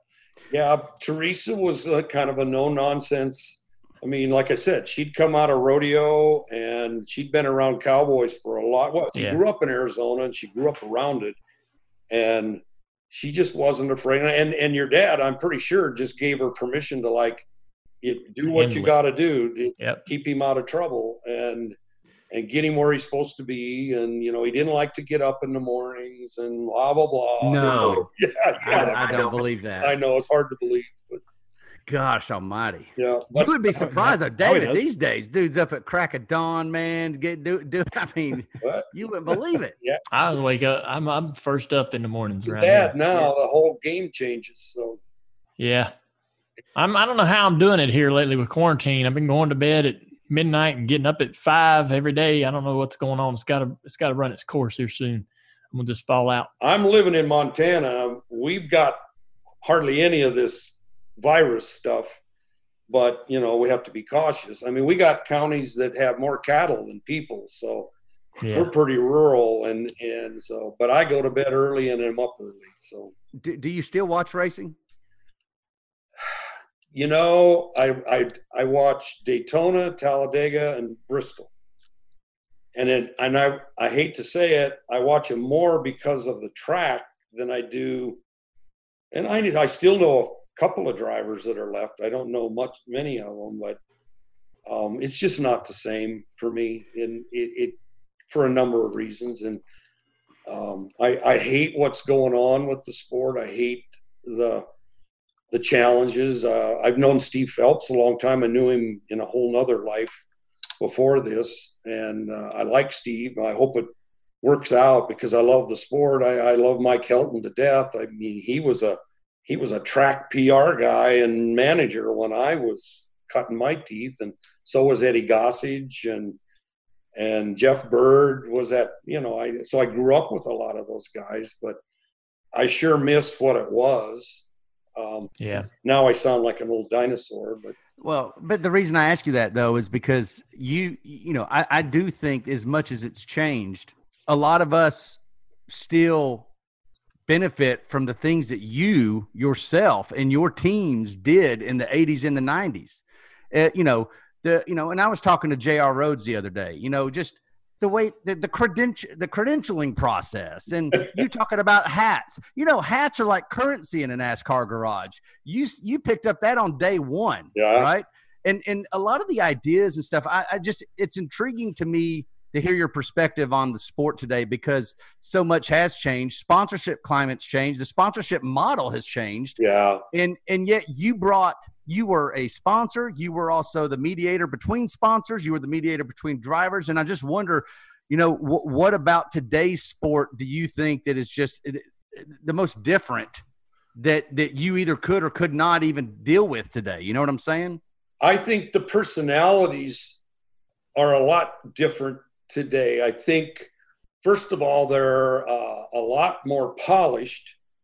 And I'm not sure that's good, and I'm I'm not putting anybody down for it, but I think that was part of the charm uh, of the sport, certainly in the eighties and nineties, is, you know, it, it got tagged as a redneck sport for a long time, but I'd, I'd almost give up a finger for something redneck today. You know, it's too slick, it's too polished. I think, I think it's overthought too much. Um, T. Wayne used to say more than anybody, just get in the car and race. He, he used to say, they need to go back and make these cars square, make them push a lot of air, and make everybody race and be bunched up together and race. You know, I know it's probably not great for the drivers, but the drivers aren't buying tickets. And, um, you know, this T V thing is going to be a whole different world when they have to renew this time. You know, it, it's just going to be different. And I, and I know I'm biased, but Dale was carrying the sport. And that's not a put down to anybody else. There was great, you know, Rusty was a big part of it and and and a lot of others, Mark and and so on. But Dale was carrying that sport for a long time. And, and I mean, I heard you talk on a couple of other uh, of your shows about how he – Uh, was kind of the uh, enforcer or the sheriff in the garage area. He was. I mean, between him and Bill Junior, that's where big things happened or didn't happen, or, you know, it was going to do this or going to do that. But he was the sport on the track, too. I mean, he was the persona. And from February eighteenth of that year, and I've run into hundreds and hundreds of people over my time since leaving, that have said, I don't think I've watched a race since, or I, I that's about when I quit watching. It just, lo- you know, it, it just lost something. And there isn't another guy like that right now. And it, the sport really misses that, I think. Yeah. The sport misses it, but there's also you know, things to look back on. Oh, and the stories that you're telling here are incredible. I remember Barney. I, I want to. Yeah, if I could just say, I remember Barney Hall telling me one time, uh, and this was in Wrangler days, so it was it would have been in the nineties. And he kind of saw. He said, "You'll be able to say someday, we saw the best of this deal." And I mean, it was pretty prophetic looking back now. Uh, I think we did. I mean, it was it was incredible because we went from doing autograph sessions with Dale over at that Volusia Mall at a J C Penney's when he was signing for store clerks, and that was it. And to where there would be, you know, lines clear around a dealership for two, three hours wanting to get into it. Just, it changed that much that fast. And I was just so stinking lucky to be there at the right time. And, and, and man, I, I can't tell you how blessed that I was for that. And it was an incredible time. It really was. Is it easy to talk about Dale Earnhardt? Or is it, it, it, it do you is, not do it too much? It is now. It is now. Um, it and, uh, and so when, when that all happened, my job that from that afternoon on for a while was to go back to Charlotte and start handling stuff. And so it was media calling and And then it wasn't long after that, I told my wife, because my boys were really little. They were both born in Concord. And I was like, man, I, well, let me back up. I remember flying home from an appearance with Dale somewhere. And and this will tell you, uh, I remember him. He either talked on the way home or he slept all the way. It didn't, it, it, it depended. But this one night he was talking, and I had, my second son had just been born, so it must have been ninety-eight or so. And he was like, David, you spend time with those kids. He said, I didn't do it. It's the biggest regret of my life. He said, I, I didn't do it right when my kids were little, and I wish I had. And I'm sure he never told you guys that, but He he felt it, and that stuck in my head. And when when Dale died, I just it just hit me like a ton of bricks. I got to take these kids home and be around their grandparents. And we moved home, and it, it was because of what he said that he's like, you'll never get it back, and. You know, I, I, you know, he regretted it, and and it, it that stuck with me, and um, so. But talking about him now, yeah, yeah, it certainly time heals a lot of stuff, but uh, it was hard for a while. It was, yeah, yep. Wow, what a privilege this has been. Uh, um, Dale Junior texted me the other day, or called me, and he said, "Man, there are stories that David Allen has I have never heard." Ever heard. All right. On a lighter note, David, we have to get to the Popper story. Let's hear it. You can edit out whatever you need, but that's an all-time classic story. I mean, it. So we would set Dale's appearance schedule every year in January, and he would. We'd get all the requests from whoever, G M and everybody else. We'd get them in October, November, and we'd say, "You got to have them in because he's going to." Pick where he's going when, and a week after New Year's, it happened every year. We go to the Deerhead shop, and that's what we did.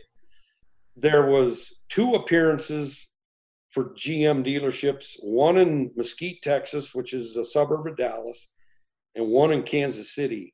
And he said, let's do both of those in the same day. He said, let's do Dallas in the afternoon and Kansas City about six o'clock, you know, with his plane, we can make him easy and blah, blah, blah. So we we schedule it. We go to Mesquite, do the appearance. Everything's great. We jump on the plane, and Collier flies us to Kansas City, and we land, and we're like way early. And the dealer had met us and picked us up. And uh, Dale says, man, I'm hungry. Can we get something to eat? And he's like, yeah. He said, I know a great steakhouse. I know the guy that owns it. I'll call him. We'll, you know, so we get over there. It's like four o'clock and nobody's there, but cook's there. They're cooking our steaks as we arrive. We get in, a couple cold beers. There's probably four or five of us in the group, a couple dealer guys, and uh, Collier, this Mike, his pilot, and I can't remember who was flying second seat, but anyway, we're all there and we're having beers, and they bring out this big tray of jalapeno poppers stuffed with cream cheese and some kind of um, mint jelly or something. I mean, they tasted like candy. They were like, wow, these are awesome. And Dale's hitting them pretty hard and, you know, enjoying his beer, and he's talking to the dealer, and, you know, he was just really laid back and everything was great. So we have dinner and we head over to uh, the next appearance is going to be at a mall. And we come to the mall and we go in this side door of the mall, and you can see way down to probably six, seven, eight hundred yards or whatever, the crowd that's gathered for the appearance. And they're, they're all lined up and waiting. And we're headed down this long hallway. And I'm trying to get a little bit ahead of him just so I can kind of see how everything's laid out and make sure we're not going to get in a trap or something. And we get about halfway down the hall, and he's like, Brillo. And my nickname was Brillo in those days. And he's like, Brillo, Brillo. And I'm turning around, and he's like, come here. And I go back there, and he's trying to talk to me without talking to anybody else. And he's like, I need to find a bathroom. And, you know, I'm thinking, yeah, okay. Well, and, he, and, and then he says, now. And he heavy emphasis on now. And I'm like, whoa, really? And he said, the poppers are working. yeah, yeah. And now I get, I was like, oh, okay. Well, not too far down the hallway before we got to the people, there's one of these mall restrooms, and, you know, men and women's aside. So we get up there, and I've clued one of the dealer guys in on what's up. And, and Dale, we get there, and Dale says, you better clear everything out, clear everybody out. And I'm like, yeah, like, I'm, so we go in there, and we're like, Um, we need all you folks to leave for a minute. We need to we have no authority to do anything, but we're going to let everybody out of the restroom. We need and, everybody to clear. Yeah, yeah, and quickly. We need you to go. Well, so on their way out, they see who's standing out there waiting to come in, and of course, you know, they know who he is, and so, you know. We we got everybody out. He goes in. He takes care of the popper issue, and he comes back out, and he's got a mini autograph session that he's got to sign before we ever get to the big one. And I'm just freaking out now, thinking this is going to hit him again right in the middle of the, the session or something. But fortunately, it didn't. It hit us on the way back to the airport. We had to make an emergency stop. One more time, but uh, oh man, I tell you, I never let him forget that. I laughed so much on the way home about the popper, the great popper incident. He's like, I need a restroom now. Now. Yeah. Those stories are classic, and, and that one right there is one where he, he got out well.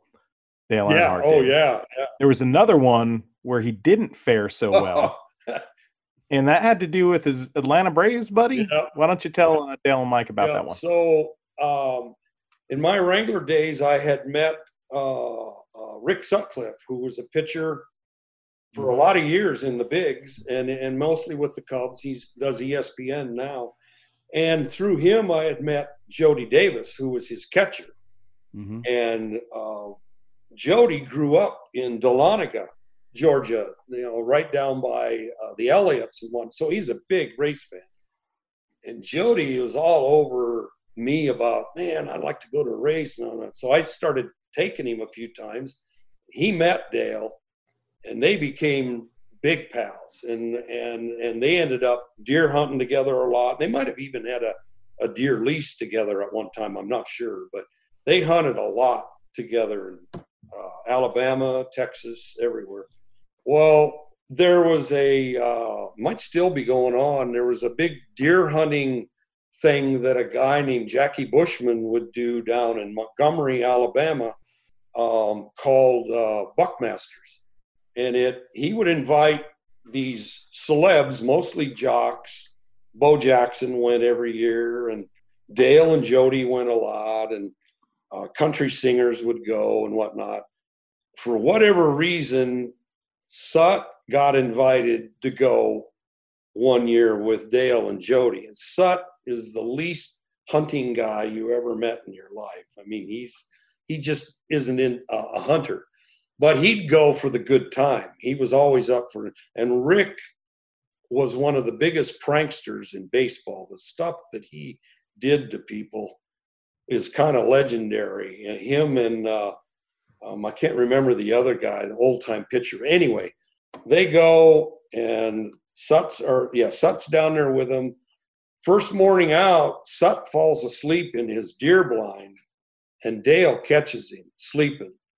Scares the crap out of him and messes with him and all of that. Well, so the game is on from day one now, because Sut's bound and determined he's going to get back and get even and all that. And about day three, actually after dinner in the evening, I think they had Jody's truck.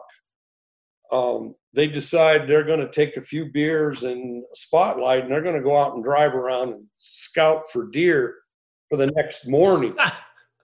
And so they're out riding around, and Lord knows what was said. I could, I would have loved to have heard all the stuff that was said during that trip, but they're riding around and Dale's driving, of course. You didn't dare drive and let him ride because he was a miserable passenger. So you let him drive. And he's driving, and they're tearing around through these old country roads, spotting deer and, you know, drinking beer and whatnot, and and Dale's like, man, I think we got a flat or a low tire or something. And so they stopped. Sure enough, one of the tires, I think it was a back tire, was low. And so Dale tells Jody, he says, well, get your jack out and get your stuff, and you know, we'll change it right now.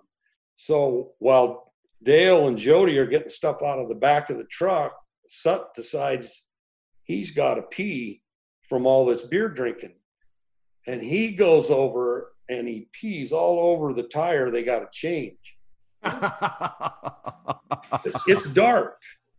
And, you know, so Dale got the jack. He's going to change it. So he gets over there and just boom, he's he's changing and boom, boom. And, you know, five minutes or so, the tire's changed and they're throwing the other one in. And he's got mud all over his hands. And he's like, where did we get the mud? Where did this mud come from? Because it, I guess it was a dry, it was really dry. Well, they finally figured out that what Sut had done. And so Dale runs him down and has a handful of the mud and, you know, down his shirt and rubs it all over him.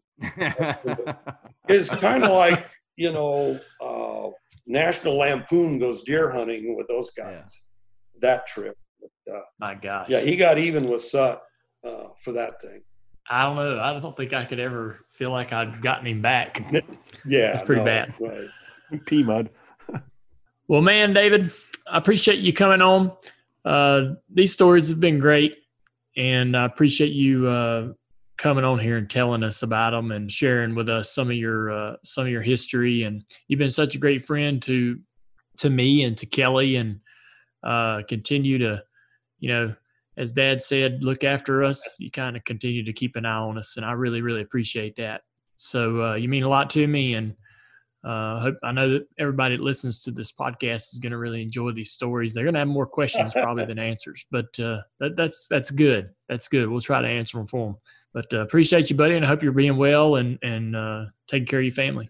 Well, I am. I got a great uh, – like I said, everything I have is probably – because of your dad and Richard. And I just love you guys, you and Kelly and, and Carrie, and you guys have all done so well. Your dad would be so proud. And uh, I want you to please tell your grandma Martha hello. I mean, I just love her to death. She was, she'll only know me by Brillo. I don't think she ever did know my name. But, where did that uh, nickname come from, Brillo? So uh, Walt Garrison, who played for the Dallas Cowboys, yeah, he's one of my closest friends, and it came, it came from rodeo, and we had to go do uh, an appearance thing at Cheyenne Frontier Days. They had a kickoff luncheon with a bunch of people in town, and in those days I my hair was really curly and I just didn't comb it. I just kind of let it go, and so I had to I remember that Brillo on my head. And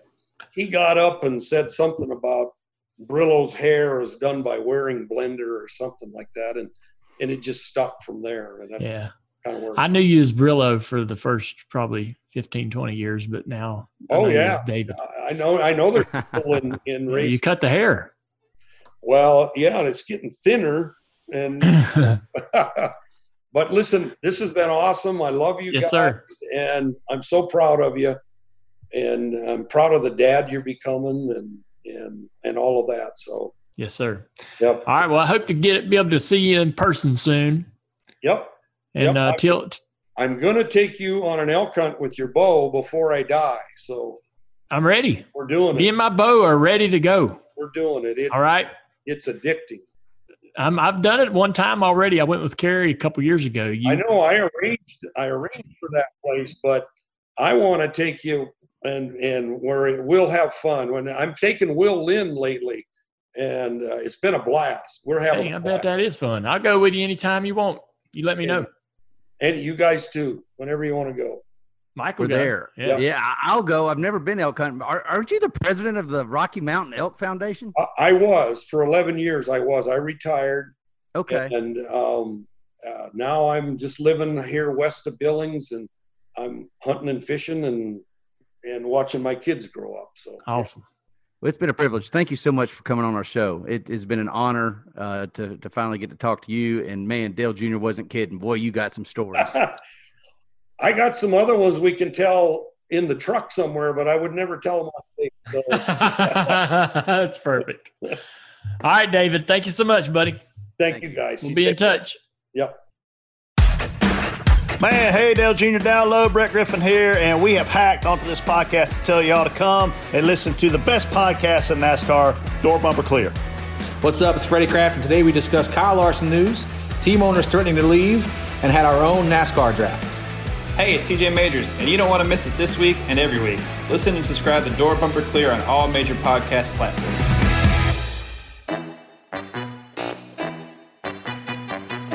All right, Dale, we are good.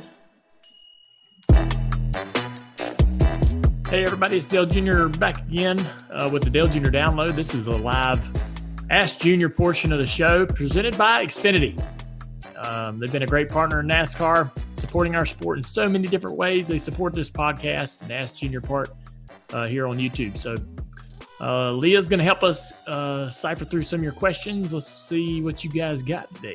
Yeah, first question is coming from All Day Sports. Uh, with the N F L draft coming up this week and your beloved Redskins with the number two pick, what do you think they do and what do you want them to do? I think they're going to draft Chase Young, the uh, defensive lineman. They want to, you know, everybody thinks it's going to go at number two. I think they're going to draft that guy. And I kind of want them to. Uh, we got a defensive-minded coach coming in.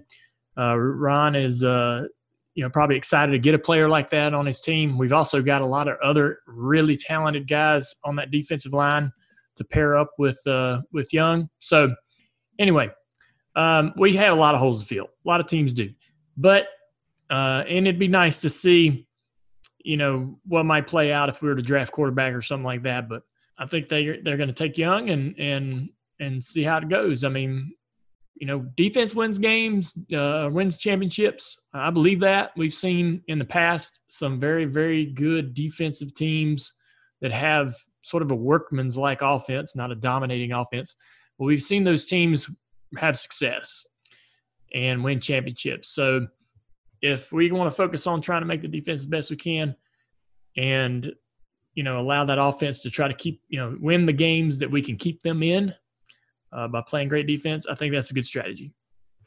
Uh, Liam is on YouTube, and he wants to know if you could commentate any other sport, what would it be and why?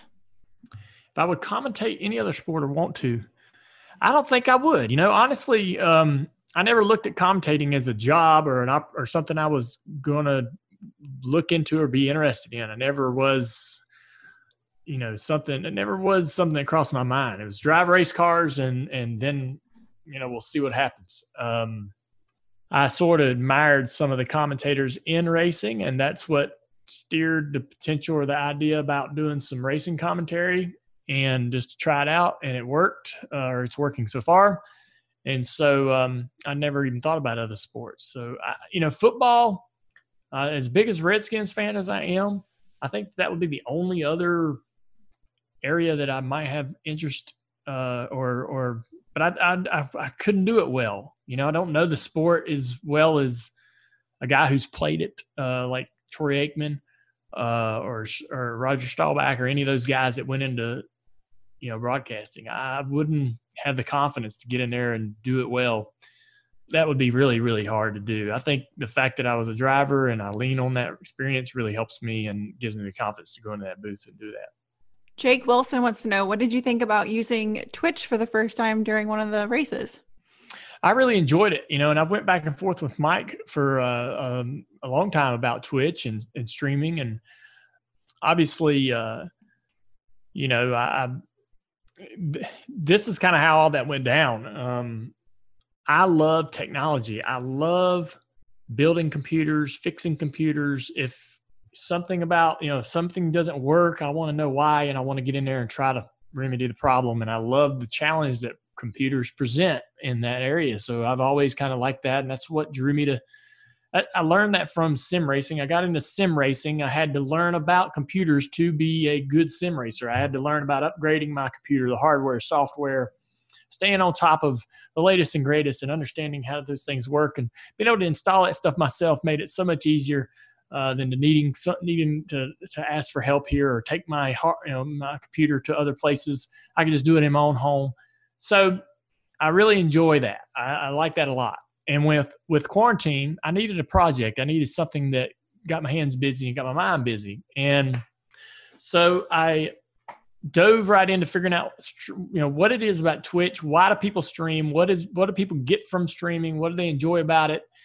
Uh, what hardware, software is necessary? And I really learned a lot about it. And so I've been stream ready for about two, three weeks. I've gotten overlays, and I've gotten the software and the hardware, and understand kind of how I want, you know, I got my, my system kind of set up. I've got a, I got my gaming computer. I've got a streaming computer that I run the signal for the video. Uh, basically everything, the signal from, from uh, the gaming computer goes to an N D I network plug-in. Uh, so there's no real hardware uh, necessary for that. And I stream from another computer, and um, getting the overlays and the design and, and all the all the things that come along with it are fun. Uh, all the other drivers are sort of diving into this at the same time. Maybe some of them have a little more experience than I do, but uh, Garrett Smithley, Landon Castle, all those guys are streaming. Even on the uh, IndyCar side, Connor Daly, a lot of those guys stream as well. And so we've we've obviously been using Steven Steffen uh, as a crew chief, and he streams and has experience with Twitch. Uh, so it's just really kind of been something that I wanted to know about, learn about, understand why people do it, what's the, what's the return, what's the enjoyment out of it, how to engage with people. Um, I've been ready to stream for a while, but I've just kind of not went live. You know, I just haven't had a had a. I've just not been ready, I guess. But it seemed like a good time, so I fired it up yesterday morning. We ran that qualifying race, the last chance qualifier, streamed that, and then we streamed the main event, and uh, might stream a little bit more here in the next day or two. So. Uh, I've enjoyed it, and I've, there's so much to it that I still don't understand. I know a good amount about the software and the hardware, and and how to how to put together a package to be stream ready. What I don't know is all the things that are particular and specific to this to the to the Twitch culture, um, the emotes, and interacting, engaging with fans in chat, and all the things that you can provide those people that come to watch your stream, and all that engagement that you can create through different things. So I think that's a whole new chapter for me to really open up and learn about, and try to find, you know, find out what it is about the stream specific components that make that so much fun for people. uh, you know, that keep them coming back, keep them subscribing and following your channel. We're getting a lot of questions about your little ice cream run yesterday. Um, tell us about that. What kind of ice cream? Did you get ice cream or did you just get ice cream for Amy? Well, um, Amy said to me, she's, you know, she said to me, she said, I don't want to cook today. So we're going to go out. I said, you tell me where you want food. I'll get it. We also had put in an order at the grocery store to get, um, you know, pick up our curbside grocery. So that was scheduled for a particular time in the evening. Uh, we decided both that we wanted to buy, eat from Fresh Chef, which is a place on Brawley School Road here in Mooresville. Great place to eat. And uh, we got some food ordered there, pulled up. They were great. Gloves, masks, everything. We had that stuff as well in the car, uh, but we weren't wearing it.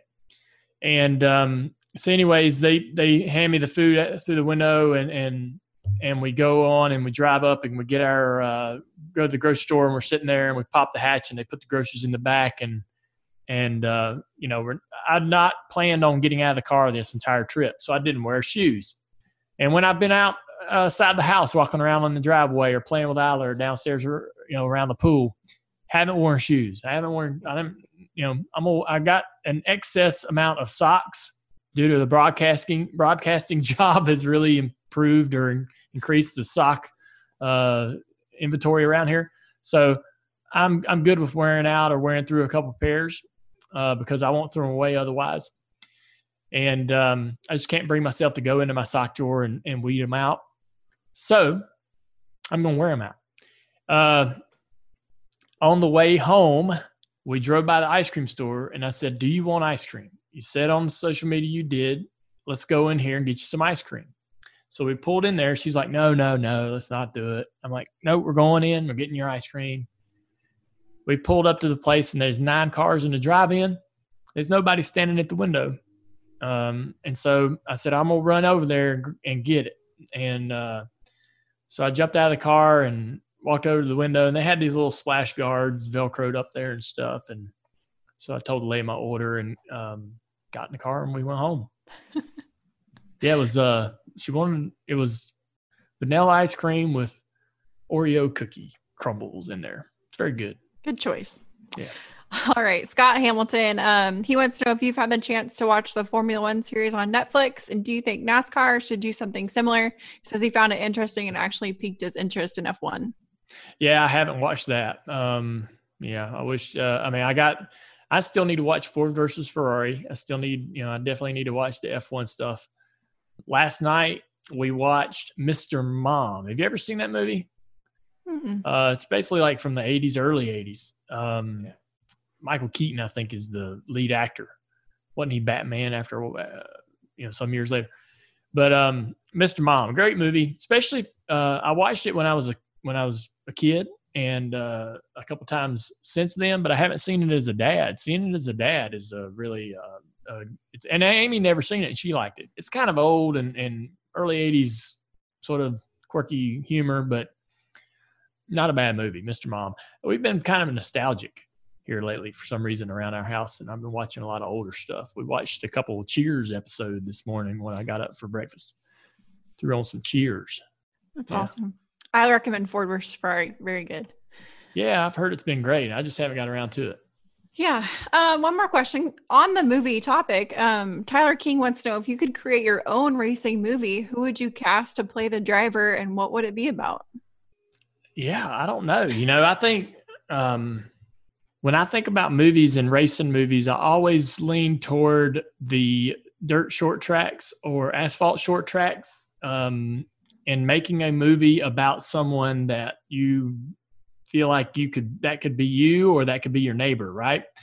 Um, making a movie about an individual who's relatable, who seems to have the same income uh, or or the same style or, or you know, it's it's it's a little bit harder, I think, for people to uh, relate to some of the superstars, right? So making a movie about a superstar or about a big-time NASCAR guy seems a bit more challenging. Plus, getting the footage right, right? Getting the in-car cameras and the, and the racing footage of a fictional character is difficult. I, uh, you could see that even way back when they tried to make Days of Thunder and they had to have the cars incorporated into the race and just the hoops that they would have to jump through to try to get some reasonable, decent footage that would match the storyline.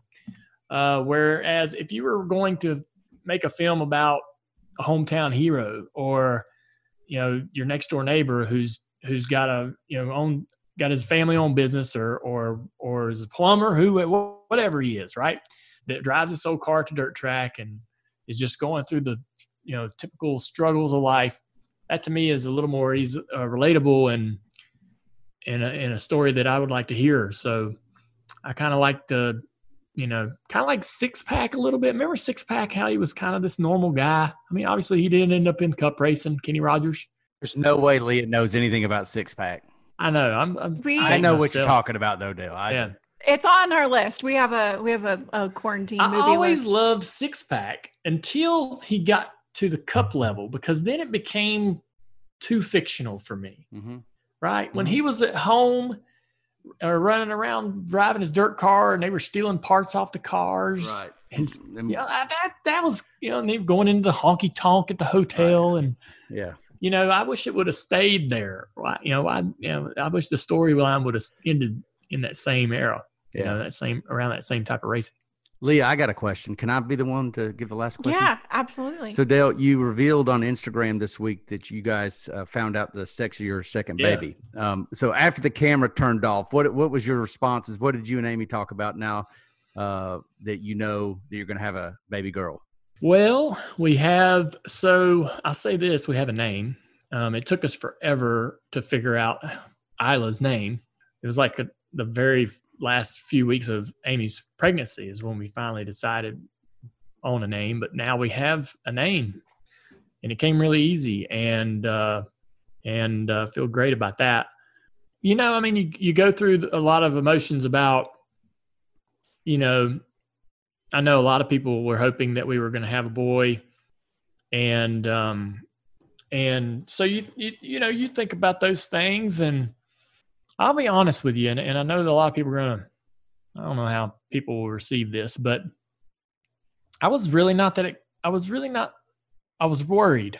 I'll say – I don't I got to choose my words wisely here. I was super worried about having a son. Um, the expectations and, and the ho- you know, people's hopes of who he would become or might become were going to be just really unrealistic and, and challenging and – um.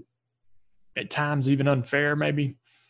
And so there was a part of me that was uh, a little nervous about that, you know, having a son and, and, and being the focus of, of, of how I raised him and who he was and who he was going to be. Um, and I'm sure I was overthinking the hell out of that, but there is a love and, and a, and a, and a feeling about being the father of a daughter that I just, I can't even hardly put it into words. Um, Isla's, you know, Isla, Isla is now just in the last probably several weeks constantly saying how much she loves me.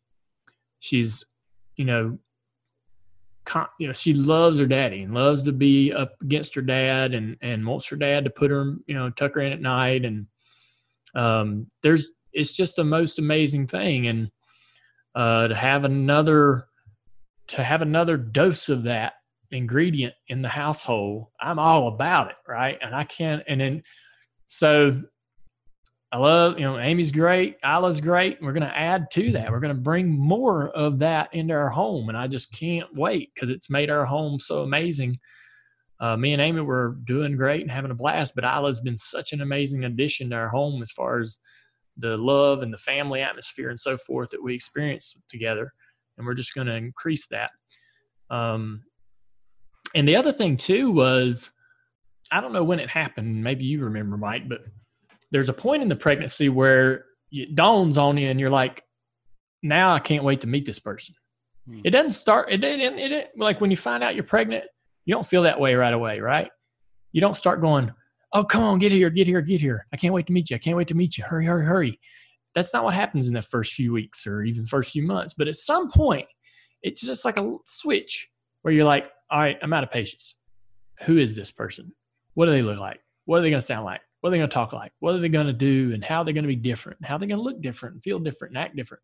You just can't wait. You start to get really impatient. And as soon as we got that test and learned of that information, it became real. It became it, it became more human, and and and the impatience showed up.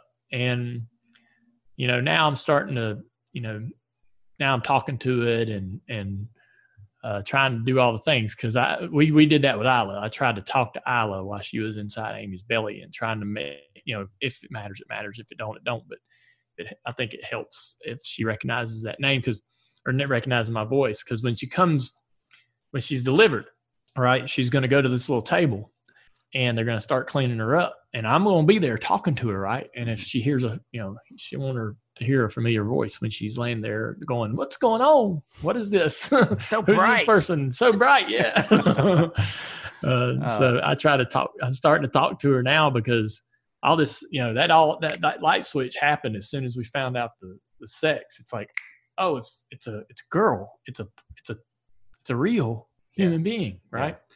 It's so cool. Man, well, listen, I, I don't know who all wanted you to have a son, but I I can speak for myself. I was, as a card-carrying member of the Two-Daughter Club, yeah. I was happy. I was ecstatic when I found out that you were going to be in the club with me. Yeah. And so um, I ain't nothing like it, man. And I, I'm so happy for you and Amy. I'm, I'm happy for Isla. She's going to be an awesome yeah. big sister. Um, right. It's, it's just gonna be fun, man. I can't wait. It's God, yeah. It's God's plan. It's, yes. You know, it's it's what's intended for me, and I'm I'm I'm supposed to make sure that these two individuals become the best they can be, and that's my role. And um, you know, whatever the future holds, if we we don't have any more kids, or we do, I don't know. Uh, and that's that. I mean, I'm just riding the ride, man. It's been amazing. I can't wait to, like, it, it just rolls right out as soon as I think about this little girl that we're going to have. I just keep saying it. I can't wait to meet her. I can't wait to meet her. Because I remember when I when I met Isla, it was just the best feeling ever. Yeah. So good. And, so and I can't wait for that again. And yeah. That's awesome.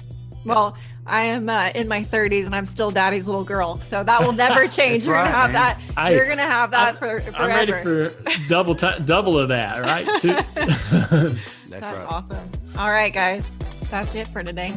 All right, I appreciate everybody tuning in. Um, appreciate Xfinity for sponsoring the Ask Junior portion of the show here on YouTube. Make sure you follow our YouTube channel and our social media channels at Dirty Mo Media. Great questions today, everybody. Awesome. Can't help but think of old Brew walking in with Rainbow Stew playing in the background with his sport coat, going to kiss up on the pretty ladies in the honky tonk. Man, Leah, you got to do it. Got to do what? Go kiss ladies in the honky tonk. Six pack. No. Oh, it's on the list. I can't find it anywhere. Last call. All right, y'all. It's last call here on uh, the Dale Junior Download. Um, want to tell you guys about all the Dirty Mo Media gear. Find all kinds of stuff at dirty mo media dot com. Use the discount code D J D ten. That's D J D ten to get ten percent off. A lot of cool gear from Dirty Mo Media at dirty mo media dot com. The Dale Junior Foundation has um, a very cool event going on now, and I'm really excited about it this year. You know, the Win Dale Junior's Ride, we've been giving away Corvettes for the last several years. We've got quite the little cult put together with Corvettes, uh, new owners, and they all get together and enjoy hanging out. But we got a new deal this year. Uh, better. No Corvette. Better than yeah. Corvette. I agree. It oh, is yeah. better. Yeah. A two thousand twenty Chevy Silverado twenty-five hundred H D four-wheel drive crew cab L T Z. Get some of that. Plus. Oh, all right. Yeah, yeah, it's a truck. All right. It's a truck. But what the kicker is, is there's a Keystone Outback Camper three hundred series that comes along with it. So basically, we're going to give you all you need to be able to go camping in style with a brand new truck, brand new Silverado. Go to win dale juniors ride dot com. All right.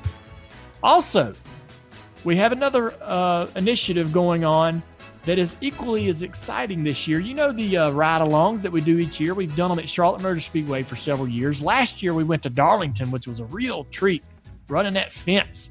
um, we're going to another legendary racetrack, and this one is is is one I'm really excited about. How about a ride-along? Imagine three laps with me at Bristol Motor Speedway. You're going to be in the cockpit on the passenger side, taking laps at Bristol Motor Speedway. Go to ride with dale junior dot com, ride with dale junior dot com, to enter that raffle to get three laps. with me at Bristol Motor Speedway. We're going to run some pretty fast laps around there, and I promise you I'll give you a thrill. Also, go to uh, pledge it dot org slash Dale Junior dash relief if you want to win some signed racing gloves for COVID nineteen relief. We are halfway to our goal of ten thousand dollars, and if we reach our goal, I've promised to match it. That's pledge it dot org slash Dale Junior dash relief. Pledge it dot org slash Dale Junior dash relief for some signed racing gloves for COVID nineteen relief. The iRacing Pro Invitational Series this weekend is at Talladega, Sunday, April twenty-sixth at one p.m. I'll be driving the number eight Walmart Fight Hunger Spark Change Hellman's Chevrolet. The paint scheme promotes Walmart's home delivery campaign, which started earlier this year to shift focus to acts of kindness and donations during the pandemic. All right, so that'll be the paint scheme this weekend at Talladega, this Sunday, one p.m., April twenty-sixth. Also, the Dale Junior Download T V show, we're back on air, man. N B C S N on Wednesdays at four p.m. Eastern. That's the last call. I hope you guys enjoyed the show. I certainly had a lot of fun listening to David Allen tell his stories.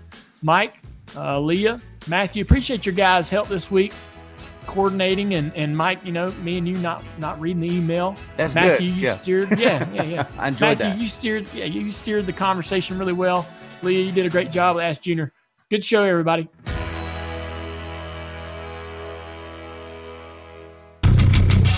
This bit of badassery was badassery was made by badassery. Dirty Mo Media. Dirty Mo.